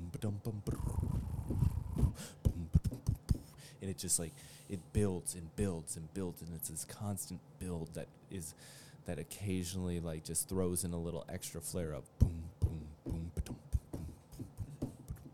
And it there's I, like I this love I love percussion and rhythm. Oh well, percussion's the original instrument. Exactly. I was it's, just, it's, I was just thinking that it's, it's the it's root. primal. It is. And which is it, yeah, it's it's the root, you know, it's the easiest sound to make. It's part of musical tradition. Yeah. Percussion is just, it's the bottom of it. It's the bottom of music. It is. Which it is what I like about it so much. Everything else is just bells and whistles and yeah. percussion is what. Listen, like I can't, like when especially when you're playing a kit, you have, you know, I'm looking at my drums. I have four drums, and you know, you hit them all the same. They're all gonna make the thump thump thump thump, like the same noise.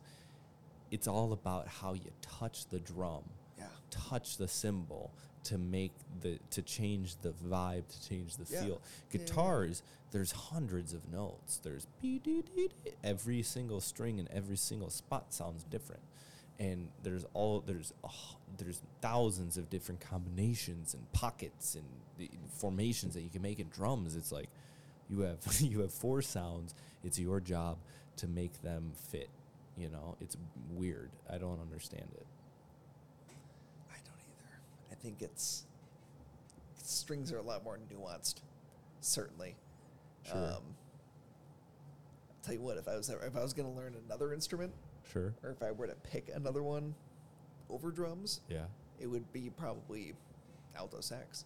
Oh, well, you learned maybe, that while I trombone. learned piano. It'd be lit. I, I, I really, mine would be piano. I, I love horns. Dude, a horn section does so much for music.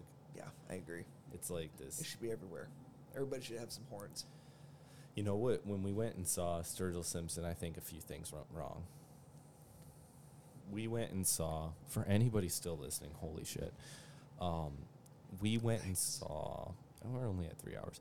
Um Jesus. Two hours and fifty minutes. Oh my God! And that's Are we not including the introduction intro. But um, not including our intro. Who cares, man? We're talking. This is good. But like, so anyway, we went and saw Sturgill Simpson at the Fox Theater in Detroit. The Fox is insane. If you've never been there, it's one of the most beautiful theaters you could ever imagine. Absolutely gorgeous. And we sat pretty far back. That was the mistake number one. The crowd about where we were was fucking lame. Nobody was dancing. Yep. It was no lame. Brass. There was no brass. It was su- and brass. And then that was the biggest disappointment. Was there was just no brass. I really wanted a horn section. Yeah. If if, if Sturgill had some horns with him, that would have made my, my fucking life better. Horns make things just next level. Yes, sir. I like hearing. I I really enjoy the cla- the modern ensemble. Yeah. You know, we've gone from, I mean, l- when music became, like, high art, I guess, if we're going to talk about it like that, like classical music. Yeah. Orchestras. Yeah. Oh. There's obviously music a lot before that, but this is like. Since I was a kid, I've loved orchestra music. Orchestra music's fantastic. I still love it. And I love hearing all of that incorporated and continued and brought forward into modern music, which yes. is like the guitar, yes. bass, drums, yes. ensemble. Dude, Sturgill Simpson's uh, call to arms, yeah. when it breaks into that horn, like the horn ensemble, it's like, little, if you listen to the lyrics, there ain't a goddamn conservative, there ain't a goddamn libertarian on the face of this great nation that would not love the message that's that song is sending. Yeah. Sending, we're sending our kids to Afghanistan. We're sending our kids to Iraq, to Iran. And where's the money going? Straight to the pockets of these fucking dirty politicians. Yeah. Like, what's the point of it all? We need to stand up as a country. We need to come together. Love that and then song. It busts into a horn ensemble of that uh, S N L performance of his is still like one of my. F- It's got to be one of my favorite live yes. concerts that I've ever seen. Absolutely. It's so good. I remember yeah. the day I found that I was in. I was wearing these headphones. I think you showed it to me. Yeah, I know I did.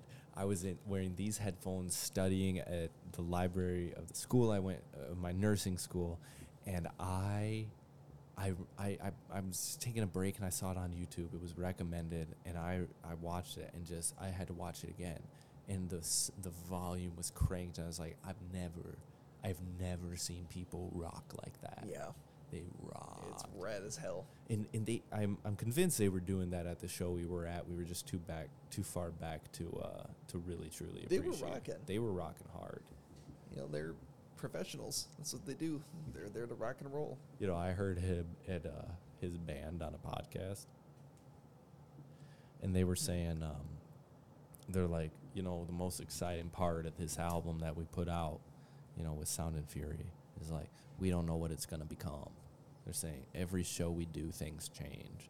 Every time we jam together, every time we do a show, it turns into a jam, and the songs change. And that is just, in my eyes, that's what it's all about. I think that's a really cool thing to do with live music. Yeah. Um, people have different approaches to that. You know, some people rehearse. You know, you got note for notes that you got to play. We're going to hit those notes. We're going to play these songs, and we're going to go out, and that's it. Yeah. And then some people take that approach to it too, where it's like everything is different. You change well, we're gonna we're gonna night. hit the notes, but we're gonna. I have to. It's like when I'm drunk on YouTube, there's one Sturgill Simpson and band performance that I just is a requirement for me that I have to watch, where it's a it's a cell phone video that like flips between being horizontal and vertical like three times, but it's focused on Sturgill, and you can see that you can see him flying. You can yeah. you can see it happening to him. And see the flow state? Yep. And when and when that happens in a concert, that happened in the Black Keys concert we went to. Mm-hmm. When that happens, oh, the crowd is part of it. That's yeah. part of a good show, yeah. is the crowd is part of it. You know, it's a live performance is a magical thing. I can only imagine that when you're a performer, performer in front of a large group of humans, um, I can only, I can, I can really only imagine that it innate, it, it, it, it helps bring on the flow state. Yeah, because it's like stage, stage health. Okay, you know, it's like if there's having a group of people around, they, you know, they're there, they want to yeah. have a great time. They're rooting for you. That is, it's home field advantage, baby. When you go out on stage, you're ready to jam. Yeah. They're there and they want to hear you jam. You know, it helps you get into that state. And it's that's the thing. hardest thing about playing sometimes. Mm-hmm. The hardest playing it, part about playing with just like us in the barn is like uh, getting out of your own head. Yeah. Sometimes you get in your own head. You miss a step and you think about it for like thirty seconds afterwards. And then you realize like, oh shit, I don't even know what these guys are doing right now. At least that's me. It's it's it's it's, and when you're like I my I have a recording, I have a recording where um, one of our friends was on the microphone, and he was like like I was playing drums, and it was probably a year into it. I wasn't great at that point in time. I'm still not great, but like like this one of our friends who was on the mic was saying, "We need a drummer up in here, Bobby, Bobby, get to the get. We need Bobby because." For whatever for whatever reason, I wasn't I wasn't crushing, and uh, but what I heard when we were playing was was I heard him hyping me. I heard him saying, "We got a drummer up in here." And after Josh and J R had both like done solos, it was like, "Oh, he's calling for me to do like my own little solo." So as he like was actually calling for you to come over to the drums, I went on my own. Like it like made me feel good because I misheard him. And hyped me up, and like I did my own little like like solo type thing, and fell right back into the beat, like as good as I've ever had ever done it. And I and in the recording you hear him go like, "Oh shit, Travis got really good at drums," and it was like to me it was like a, such a validating moment because like in it I had no idea that he was telling, trying to get you to play drums. And in the recording, I heard yeah. what he was actually saying. I was like, "Oh, he was dissing the fuck out of you got, me." You got the support, but it, but it felt like support, yep. and it, it empowered me. Exactly. It felt so good. It's yeah, job, baby. Yeah, exactly. Do you remember the guy we saw in Austin playing drums? The happy motherfucker. Yes. I will never forget him. Goofiest bastard on the planet. Dude, he was. He's making the weirdest, funniest faces I've seen an adult human make. I've never seen a human male look so happy. It, like, it was so goofy. To me, the best noise that I can make to like associate with the faces he was making was I, like, just wee. He was like crossing his eyes, yeah, like just wee. Wee. He was weird. Dude, but he was having yeah. a great time. He Such was a good time. Really good. And you could feel it, and he yeah. was never off, and it was just spot the fuck on. Yep. It was fantastic. He was just making funny faces, which you yep. do sometimes. And the crowd was so into it. I, I just wish, I just want so bad sometime in my life to play drums for a crowd like that. It's fantastic. Oh, God, it sounds fucking I awesome. I recommend it. Yeah. Nice. Goodness gracious. Got any other questions written down on that notepad Um, there? You want to see? You want to find sure. out together? Sure. What else we got? So it's uh, ocean, space. I have uh, written down um, what is sleep? Because you asked me that earlier. I was like, that's a podcast question. Do you have an answer? What is sleep? I don't know what sleep is. Sleep is weird. Why do I we wanna, need it? Oh, yeah, why do we need it? Because we get sleepy. What happens? You, you go to sleep. You go to sleep. Every day you lay down, close your eyes, and event, and you get pissed off if you can't fall asleep. Yeah.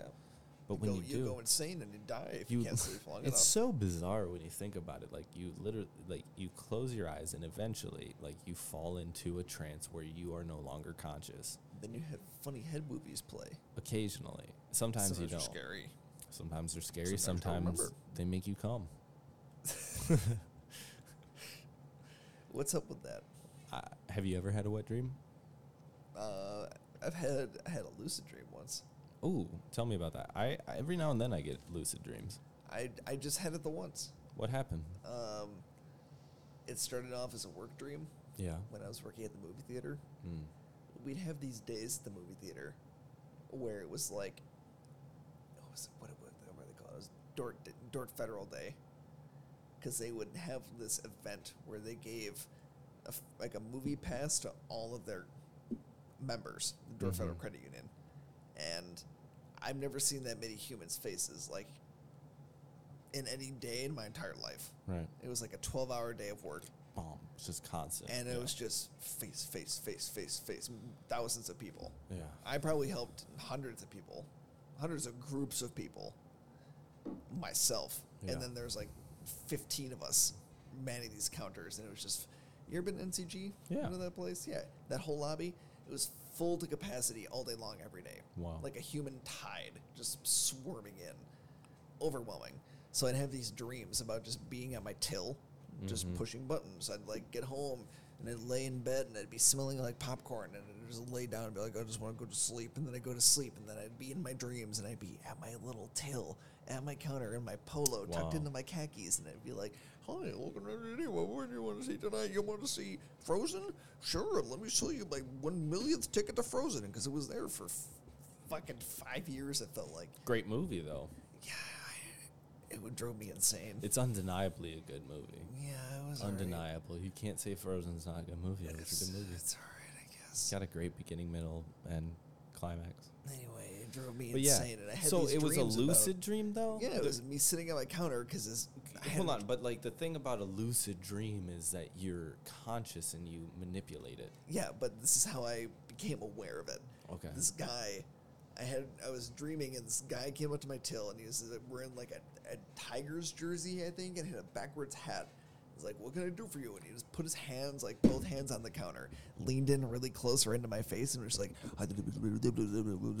just started talking gibberish. Whoa. And I was like, what the fuck's going on? I was like, am I dreaming? Yeah. Oh shit, I'm dreaming.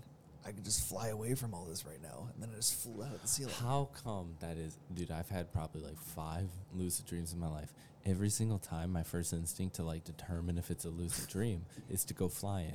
And I do it every time. Humans just want to fly. I think it's like some... It's Inst- like some Peter Pan shit almost, It's some you know? instinct thing, It's like man. flying indicates that it's... You're boundless and you're free and you yeah. can do whatever you want. So yeah. it's like, if I really was in a lucid dream, I could do whatever I chose. What would be the most improbable thing that I as a human could What'd possibly most, ever do? Most fly! Fun thing. Whee! That seems like the most fun thing. Yeah. I want to just go fly. Yeah, Whee! It's just some yeah. fairy Peter Pan. I want to f- be wistful. It's and like we're stuck to bullshit. the ground. I want to go flying through yeah. the air. And and honestly, if you if somebody like were to grant you wishes, like. How many people would choose to, like, if somebody's like, I'll grant you five wishes, how many people is going to be, like, one of those five wishes is going to be to fly? Once I have as much money as the world, as much, I have all the money in the world, I have a supermodel wife who I'm madly in love with, and I am the starting pitcher for the fucking Detroit Tigers, like, what else am I going to choose? Okay, I have all the money in the world. I can buy anything that I want. I never have to worry about anything. My kids are fine. Uh, I want to fly. That's just, that's just the next logical decision. I have an awesome job. My wife's super hot, and I have more money than I could ever do anything with. I could buy a hundred yachts a year and never run out. I want to go flying. It's an awful investment. Yachts? Yachts? Yachts are stupid. It doesn't matter about yachts investment, Bobby. I have all the money in the world. It's dumb. No, they're kind of cool.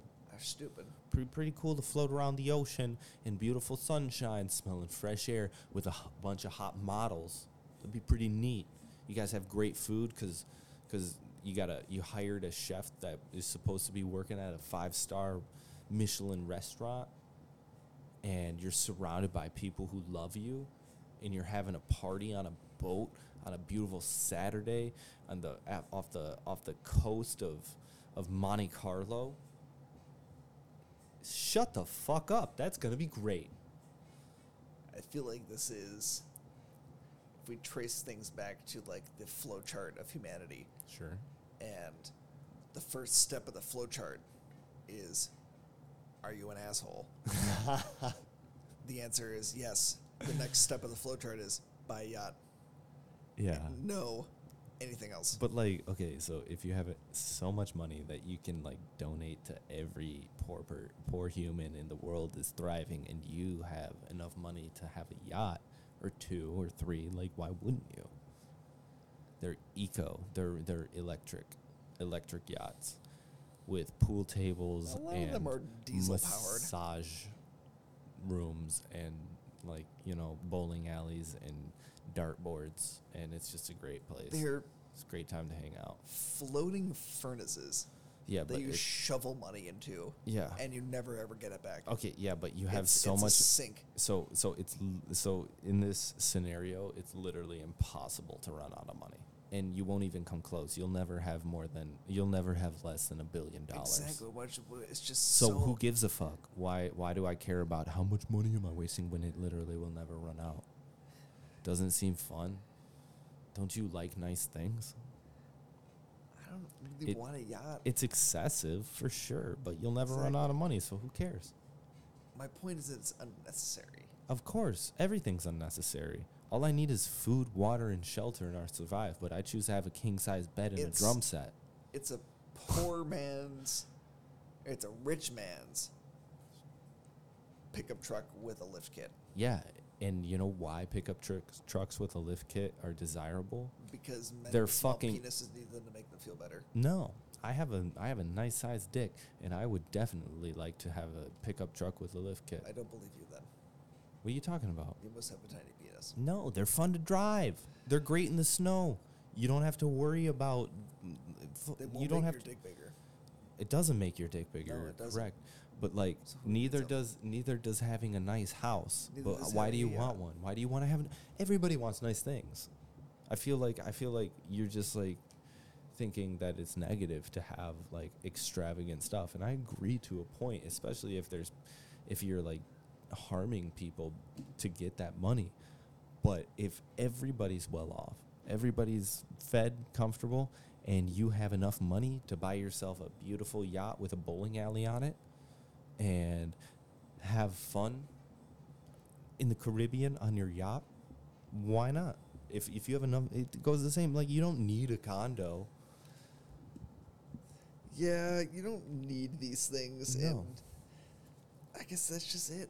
You know, it's like no, yeah, but it's nice. It's un, it's just unnecessary. Yeah, so you know, is having glasses. I feel like you could just have. Yeah, I guess. You don't need to have perfect vision. My glasses aren't a yacht. Huh? My glasses are not the same thing as a yacht. No, it's not. But if you're gonna take this stand, if your argument's gonna be it's unnecessary, well, most things so are what unnecessary. What a show of opulence! What a show of opulence this podcast is to people who can't afford the microphones. I guess. You can you can take it down to everything. If everybody's well off, if there's so much money in your bank account that you want to burn it on employing some good, hardworking people on a yacht, give them forty dollars an hour and have them make you Mai Tais and salmon cakes I think it's nice. It sounds nice. It's just, it's ridiculous. Like, I don't need it. I don't, I'm never going to have that. Who who has, who wants to make someone else work for them in Nobody. That capacity? But like if, if somebody's like, do, though, if somebody's like says, hey, like, hey, Trav, if you give me, if, okay, first off, I'm extremely wealthy in this scenario. They say, Trav, you give me sixty bucks an hour, I'll make you drinks whenever you want and cook delicious food for you. I'd be like, I'll give you seventy. Let's do this. Like, make me delicious meals and drinks. Occasionally I make them for myself. We'll become friends. I'll hang out with you. Like, it's it's a transaction. It's nice. It sounds like a nice thing to have, a yacht, you know, with a with a private chef. I think it'd be kind of a cool uh, experience. I guess. Is that, are you, yeah, I mean, I, I'm not saying that's something I desire. It's not, I'm not saying if I had like one hundred million dollars, I'd spend thirty of them on a yacht. I'm just like, I just think, why do you, it's not what I would spend money on. No, me neither, but it was just Which an example. Which is maybe why I get so upset about it. It's because yeah. like, I just, I would be spending it on ridiculous, honestly, I would probably be like fucking pillaging countries. For their artifacts. You're like, I, I would like, be murdering innocent families. No, that's not what I mean. Pillaging like, countries? What the fuck does that entail? I'd be hunting like artifacts. I'd be doing some like Indiana Jones shit. Yeah, you'd probably be stealing. You'd be stealing like from a, museums, is what you'd be doing. You piece of shit. You're like, you're a bad person for wanting to relax in the sunshine on the ocean. I'll be p- using my un- endless money to take over the fucking world governments. Yeah, one is interesting, one's not. One is calm and relaxing and nice, and the other is psychotic. Or one is motivated and one is not.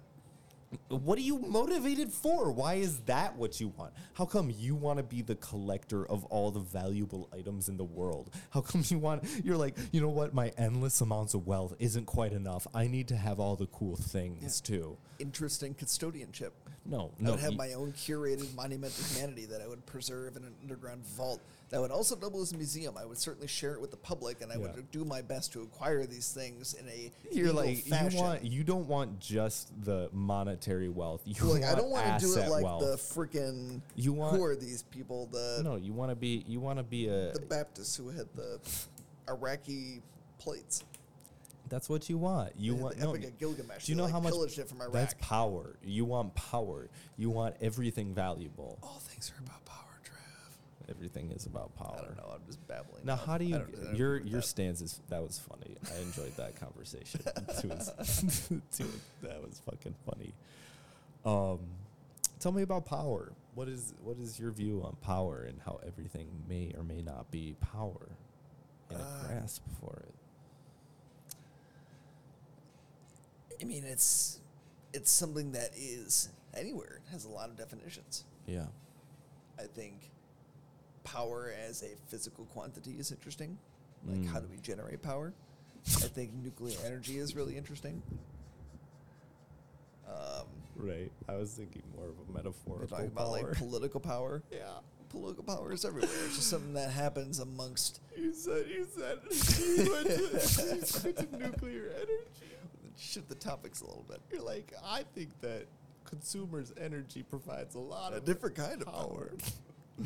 We should be using nuclear power as an intermediary fuel between renewables and fossil fuels. When are we going to get nuclear rockets, Bob? Nuclear rockets? We already have some nuclear rockets. I want a rocket in space that can go as fast as humanly possible that is powered by nuclear reactions. There's, I think, some satellites that they've sent up that are fueled by plutonium. And keep keep them going. Why thrusters. Just stop them in the fucking orbit? Let's fucking shoot out. I think they are going out. How long did it take for us to get to Pluto? How long was that? Uh, I don't know. Come on, you you're my you're my space science guy, man. Years. It took a long time. Years. It took like thirty years or something. I work in, years. I work in orders of magnitude. See, and that's the thing. I want something moving faster out there that's not going to run out of energy like that little bitch. Sputnik or whatever. Well, if you're in if you're in space, if you're out of orbit and you're not crossing, if you're just in space free right. of other gravitational bodies, then yeah. you'll never run out of energy. Exactly. So, energy how can is always we get conserved? So you never okay. technically run out of it. So how do we? So how do we get something going faster than anything else that we've sent out? How do we shoot something out faster? Um, we need to, I don't know, gravity, slingshots. Hmm. Um, there's some interesting things that I've seen about gravitational slingshots. Mm-hmm. Not like a space elevator, like a construct. So it's spinning. It's a big space station, essentially. It's like a slingshot. It kind of mm-hmm. spins in orbit. And the idea is that you can launch a ship out of it as it while it's spinning in orbit. So it's essentially a big, you know, cylindrical space station or something like that. Mm. And you fling spaceships off at the end of it. Mm. So it gives them a boost, and it kind of frees them of gravity because it's already out in space, right. That sort of thing. So aerodynamics. So the thing about, we'll get back to mass drivers. The thing about aerodynamics is they don't matter in space, right? Uh, yeah. You have other considerations. You have so to I could have just, you know, like my, you know, like a, a square table. Yeah. Just fling it. And as long as you can get it outside. So what it comes down to is once the object, the craft, is in space, how do you propel it to get it to a velocity? Because that velocity won't reduce unless it hits something uh, forever. So as long as it goes outside of gravitational pull, you shoot it in a direction, it's not going to hit anything. How do you get it going as fast as possible? I mean, sling, gravitational slingshots are a really effective way of doing that. How fast do they get shit going? I don't know, man. I don't remember these numbers. Fast. They get them going fast. Yeah. Not like any appreciable percentage of the speed of light. Not even faster than probably like just asteroids that naturally have a fucking speed. Probably faster than that. Maybe. What, what if an asteroid fifteen, gets like... fifteen thousand kilometers per hour. I think it, it's go a number miles. That's sticking out What's my head. A kilometer to a mile? So like forty-five thousand miles an hour? It's like two point six kilometers to a mile, I think. So about three times. About? Hmm. So divided by three. So like three thousand or five thousand miles per hour. They're going fast. That's yeah. fast. Things are going very fast in space. Yeah. Uh, that's why gravitational slingshots are effective. You know, you know, you get things going very quickly. If you just have to kind of plot it right.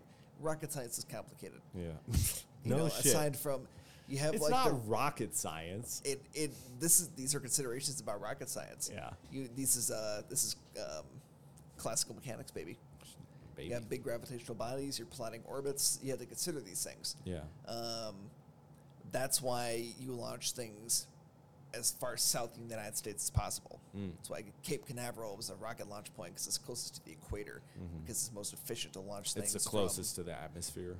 Uh, it is the closest to the the the actual equator of the Earth has like the highest tangential velocity. Sure. So it gets you a bigger boost yeah. when you're taking a rocket off. So you want to get as close to the equator as possible, so you can take off as fast as possible and use less fuel. Hmm. Well, what that this just all makes me think about is, you know, your thoughts on the ever-growing um, uh, video and uh, textual evidence and footage or whatever you want to say of um, spacecraft, aircraft that are moving at velocity, velocities, yeah, and in directions and that we, uh, that kind of surprise us, that makes us think that, you know, that's that's some stuff that's never been cla- or disclassified or, or declassified, or some stuff, some some technology that another country may possess that we didn't know about. But there's stuff that we, there's video footage of moving in the sky that's unlike anything that we've ever seen. So I like wonder like what, what what is what do you think that could be? I guess. I mean, it could be any number of things. Mm-hmm. You know, they call them unidentified aerial phenomenon. Yeah, U A Ps is like the official designation for them now. Mm-hmm. They don't know what most of them are, as far as I can tell. That's been my understanding of the interpretation of like the report to Congress that was recently made. Mm-hmm. You know, I'm obviously not a, I'm not a trained aviator. Yeah. I'm, I haven't spent a lot of time in fighter jets. Sure. I don't know what things look like when you're in fighter jets. Yeah. Um, things, as far as I know, move very differently yes. compared to what we are normally used to in our experience. You know, no, no. So it could be yes. a very wide variety of things. You so know, relative velocities complicate things. Sure, for sure. It could be. I don't think it's aliens. I uh, don't really. I don't think it's aliens. Okay. I don't see why. Yeah, oh, it, you're about it, to it take the be. Neil deGrasse Tyson viewpoint, or I don't see why they would be interested in us. Oh, look, Is I, that what you're going to say? Basically. Yeah. I could see That's aliens silly. of a different type coming to visit us. What of a different type? You don't even know what the fuck they are. They could be, exactly. No one knows what they are. Yeah. So maybe these things that we're seeing aren't craft. Maybe they're... drones. Maybe they're like space amoebas. That's They're a like possibility. Entities that exist on their own yep. that just don't obey the same kind of laws of motion. Yeah, that have abilities that we can't comprehend. They, I agree. They with could that. be a natural phenomenon they could be of something, some kind. They could be something from a civilization on Earth that we haven't found remains of that existed a hundred thousand years ago. I, I stop. Don't, there were you, no stop. human civilizations hundreds of thousands of years the, ago. Humans have been in the form we are in for two hundred thousand years. Okay, that's fact. There in two, from from two thousand years ago until now is pretty much all of real recorded history. Everything else beyond two thousand years ago is carved in on fucking rocks. And that's what it is from two thousand years ago as well. So in two thousand years, in a two thousand year chunk of time, we went from etching in characters on a rock to sending shit to space, sending people to the moon. What I'm saying, and what I don't believe is necessarily happening, wait, wait for me to finish, is there is a possibility, along with having weird space amoeba floating around in our sky, along with a- aliens from a- another universe, there is a possibility that there were there was a highly advanced human civilization on Earth somewhere between two thousand and one hundred thousand years ago that, that rose and fell and decimated itself, leaving no signs of remain, and these craft are a leftover from that that have been discovered by military bodies.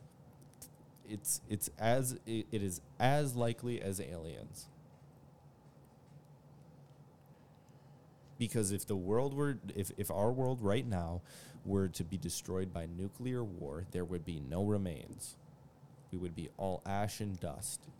I one hundred percent disagree. one hundred percent? I can't, I don't even one hundred percent agree in what I just said. How can you one hundred percent disagree with it? I don't even believe in it one hundred percent. Exactly. You shouldn't. No, and you shouldn't disagree with it one hundred percent. I do. I do. Tell me why. Okay. So, part of what the other one. Anyways, go on with your point.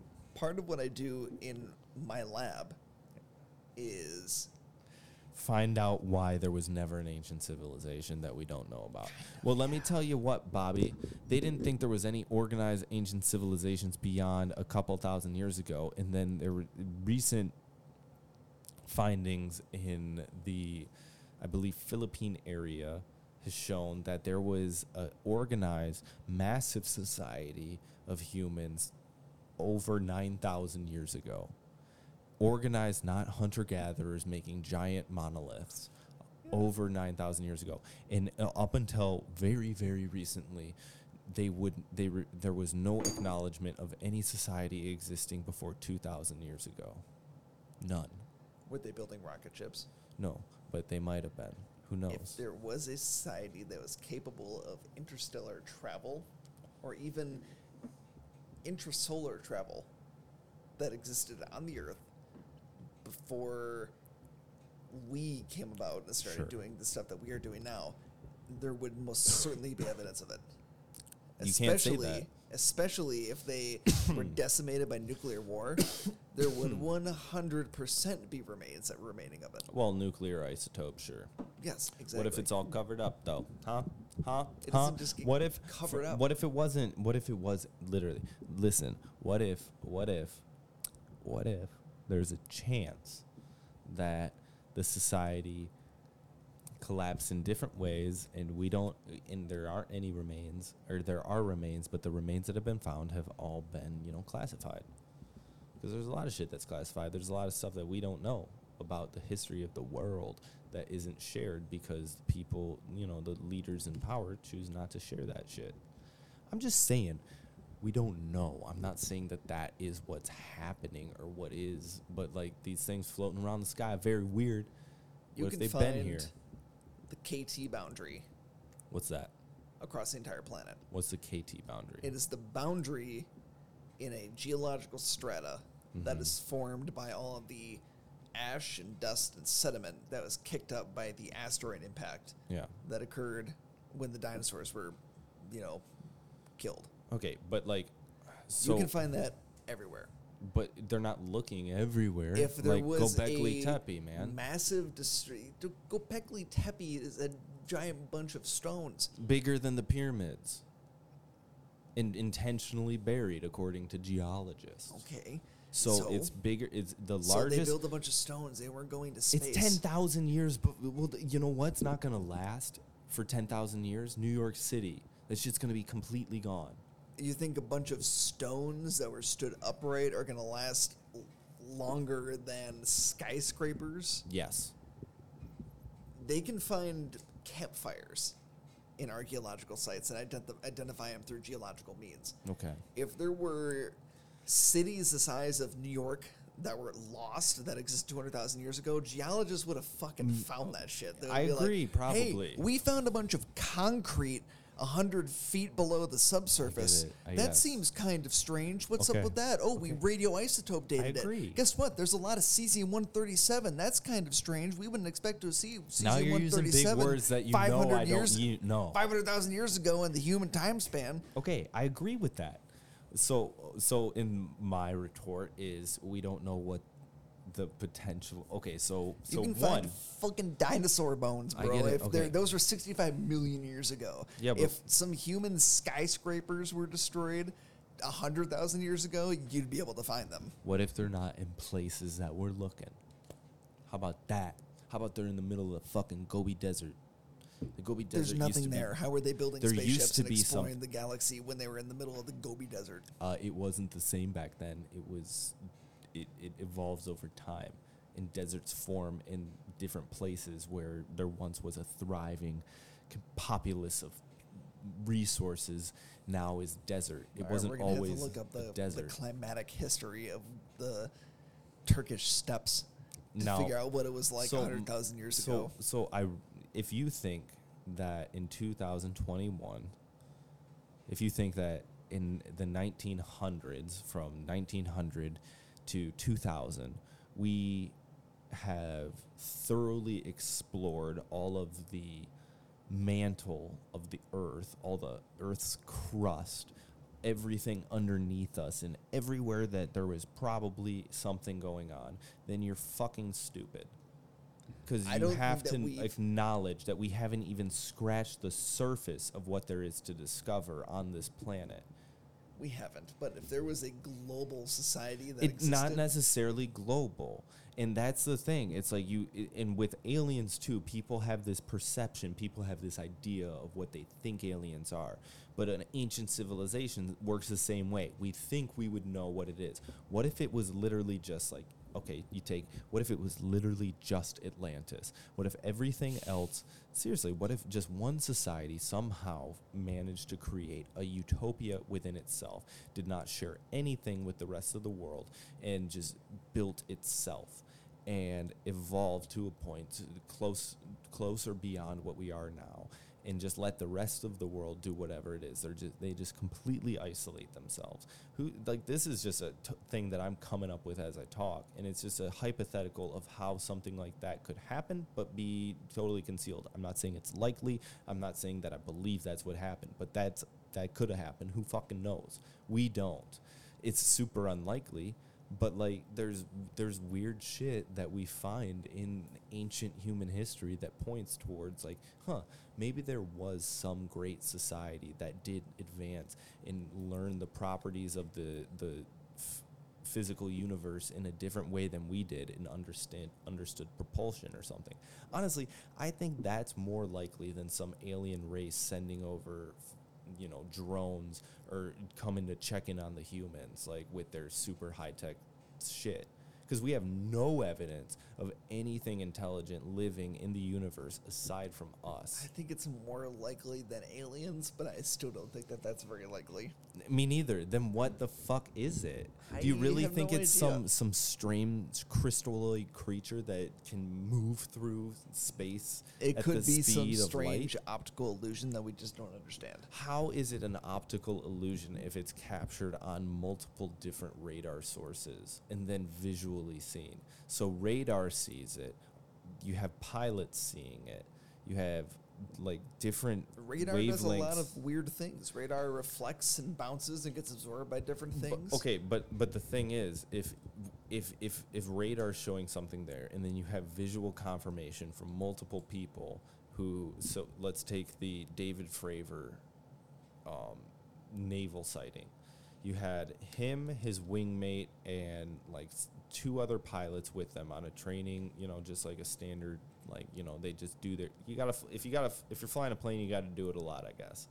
So they're going out, they're doing their runs, they, and they come across this Tic Tac shaped object, and they're talking to the base, they're, they're talking to each other, they're, they're, maneuvering around it, and they're looking at it. Base confirms that it's there. There's video of it in infrared that it's there, and then it starts interacting with them. Is it a shared hallucination between the radar that there's recordings that you can look at now from the plane's viewpoint, where this yeah, thing goes from like it, this thing goes from eighty thousand feet to less than like ten feet above sea level in under a second? It's not, and it, it does it, and they see it do it. They saw it go from here to fucking, holy shit, it's down there floating above the water. Who knows what it is? And that's where people get divided and weird about and don't want to talk, because nobody fucking knows. It's yeah. just like this giant mystery. It's difficult to say. I can't. I can't, I certainly can't tell a bunch of fighter pilots who have a lifetime of experience. Right? That they weren't seeing anything. And, you know, and I don't fucking know. You have no idea. And yeah. They're they're they're not just. I just exact, I'm they're just telling fucking you what I fighter think. Pilots. I don't think yeah. it's aliens. I don't necessarily think that either. I'd be shocked if it was Russia or China if they had. Dude, Russia can't even figure out how to make decent cars. Yeah, if they had fucking anti-gravity technology, no. I would be shocked. I would be shocked if we had anti-gravity technology. Well, then that's when you hear people like Bob Lazar talk, and it's like, mother of eh. Bob Lazar, who claims it has, peop- has people have fact-checked his shit and found him in records from the place that he worked at, Los Alamos Lab in near Area fifty-one in uh, New Mexico or Arizona, wherever it's at. And and he talks, and he's he's literally like a genius. In the seventies, he atta- he created a uh, jet-powered Honda. Like, he's an engineering genius. That was in the seventies in his garage. He he connected. He figured out how to like turn a Honda into a jet car, and he's had the same story since then until now about exactly what he saw while he was working at that lab, and when he stopped working there, how it happened, and what he was involved with. He said it was all compartmentalized, and he was on, he was he was in this in this group of people who were in charge of of um what's it called, where you uh, re-engineer something? Reverse engineer. Reverse engineer this this propulsion system. I don't know, man. Some and people w- are good at telling stories. Some people are good at telling stories, and that's hell, one hell of a story. It's, I don't know. I'm not entirely familiar with all of his stuff. Yeah. You should watch the, either the documentary or the uh, um, interview he does that I watched. Yeah. It's it's like interesting to, at least. It's I like, think that stuff's very interesting. I'm just yeah. not qualified or... Nobody is. Yeah, I have no idea what it could be. Yeah, that's I what's just, beautiful I about it. I don't think it's aliens. Me neither. So that's that's all I got. Isn't that weird? Yeah. Both of us are kind of just like, yeah, I don't think it is aliens. Yeah. yeah. This doesn't seem very likely. I don't know what it is, bud. I'm really excited for the Dune movie. I want to read that before I see the movie. Sick. Is it? Yeah. It's, Is it's it, a cool book. Maybe that'll be next on my list. Yeah, it's fun. Yeah, I really, uh, I've been enjoying reading a lot lately. Yeah, reading's a lot of fun. Reading's good. Do more of it. Yeah. You know what, Bob? What's that? I think we might be at a point that is good to call it quits. I think so. We've done a good job. Yeah. I feel tapped out. Me too. Okay. I love you so much. Thank you, you for too. coming on. Of course. Thanks for having me. My God. All right. From Grand Blanc, Michigan. Good night and good We're luck. We're tapping out.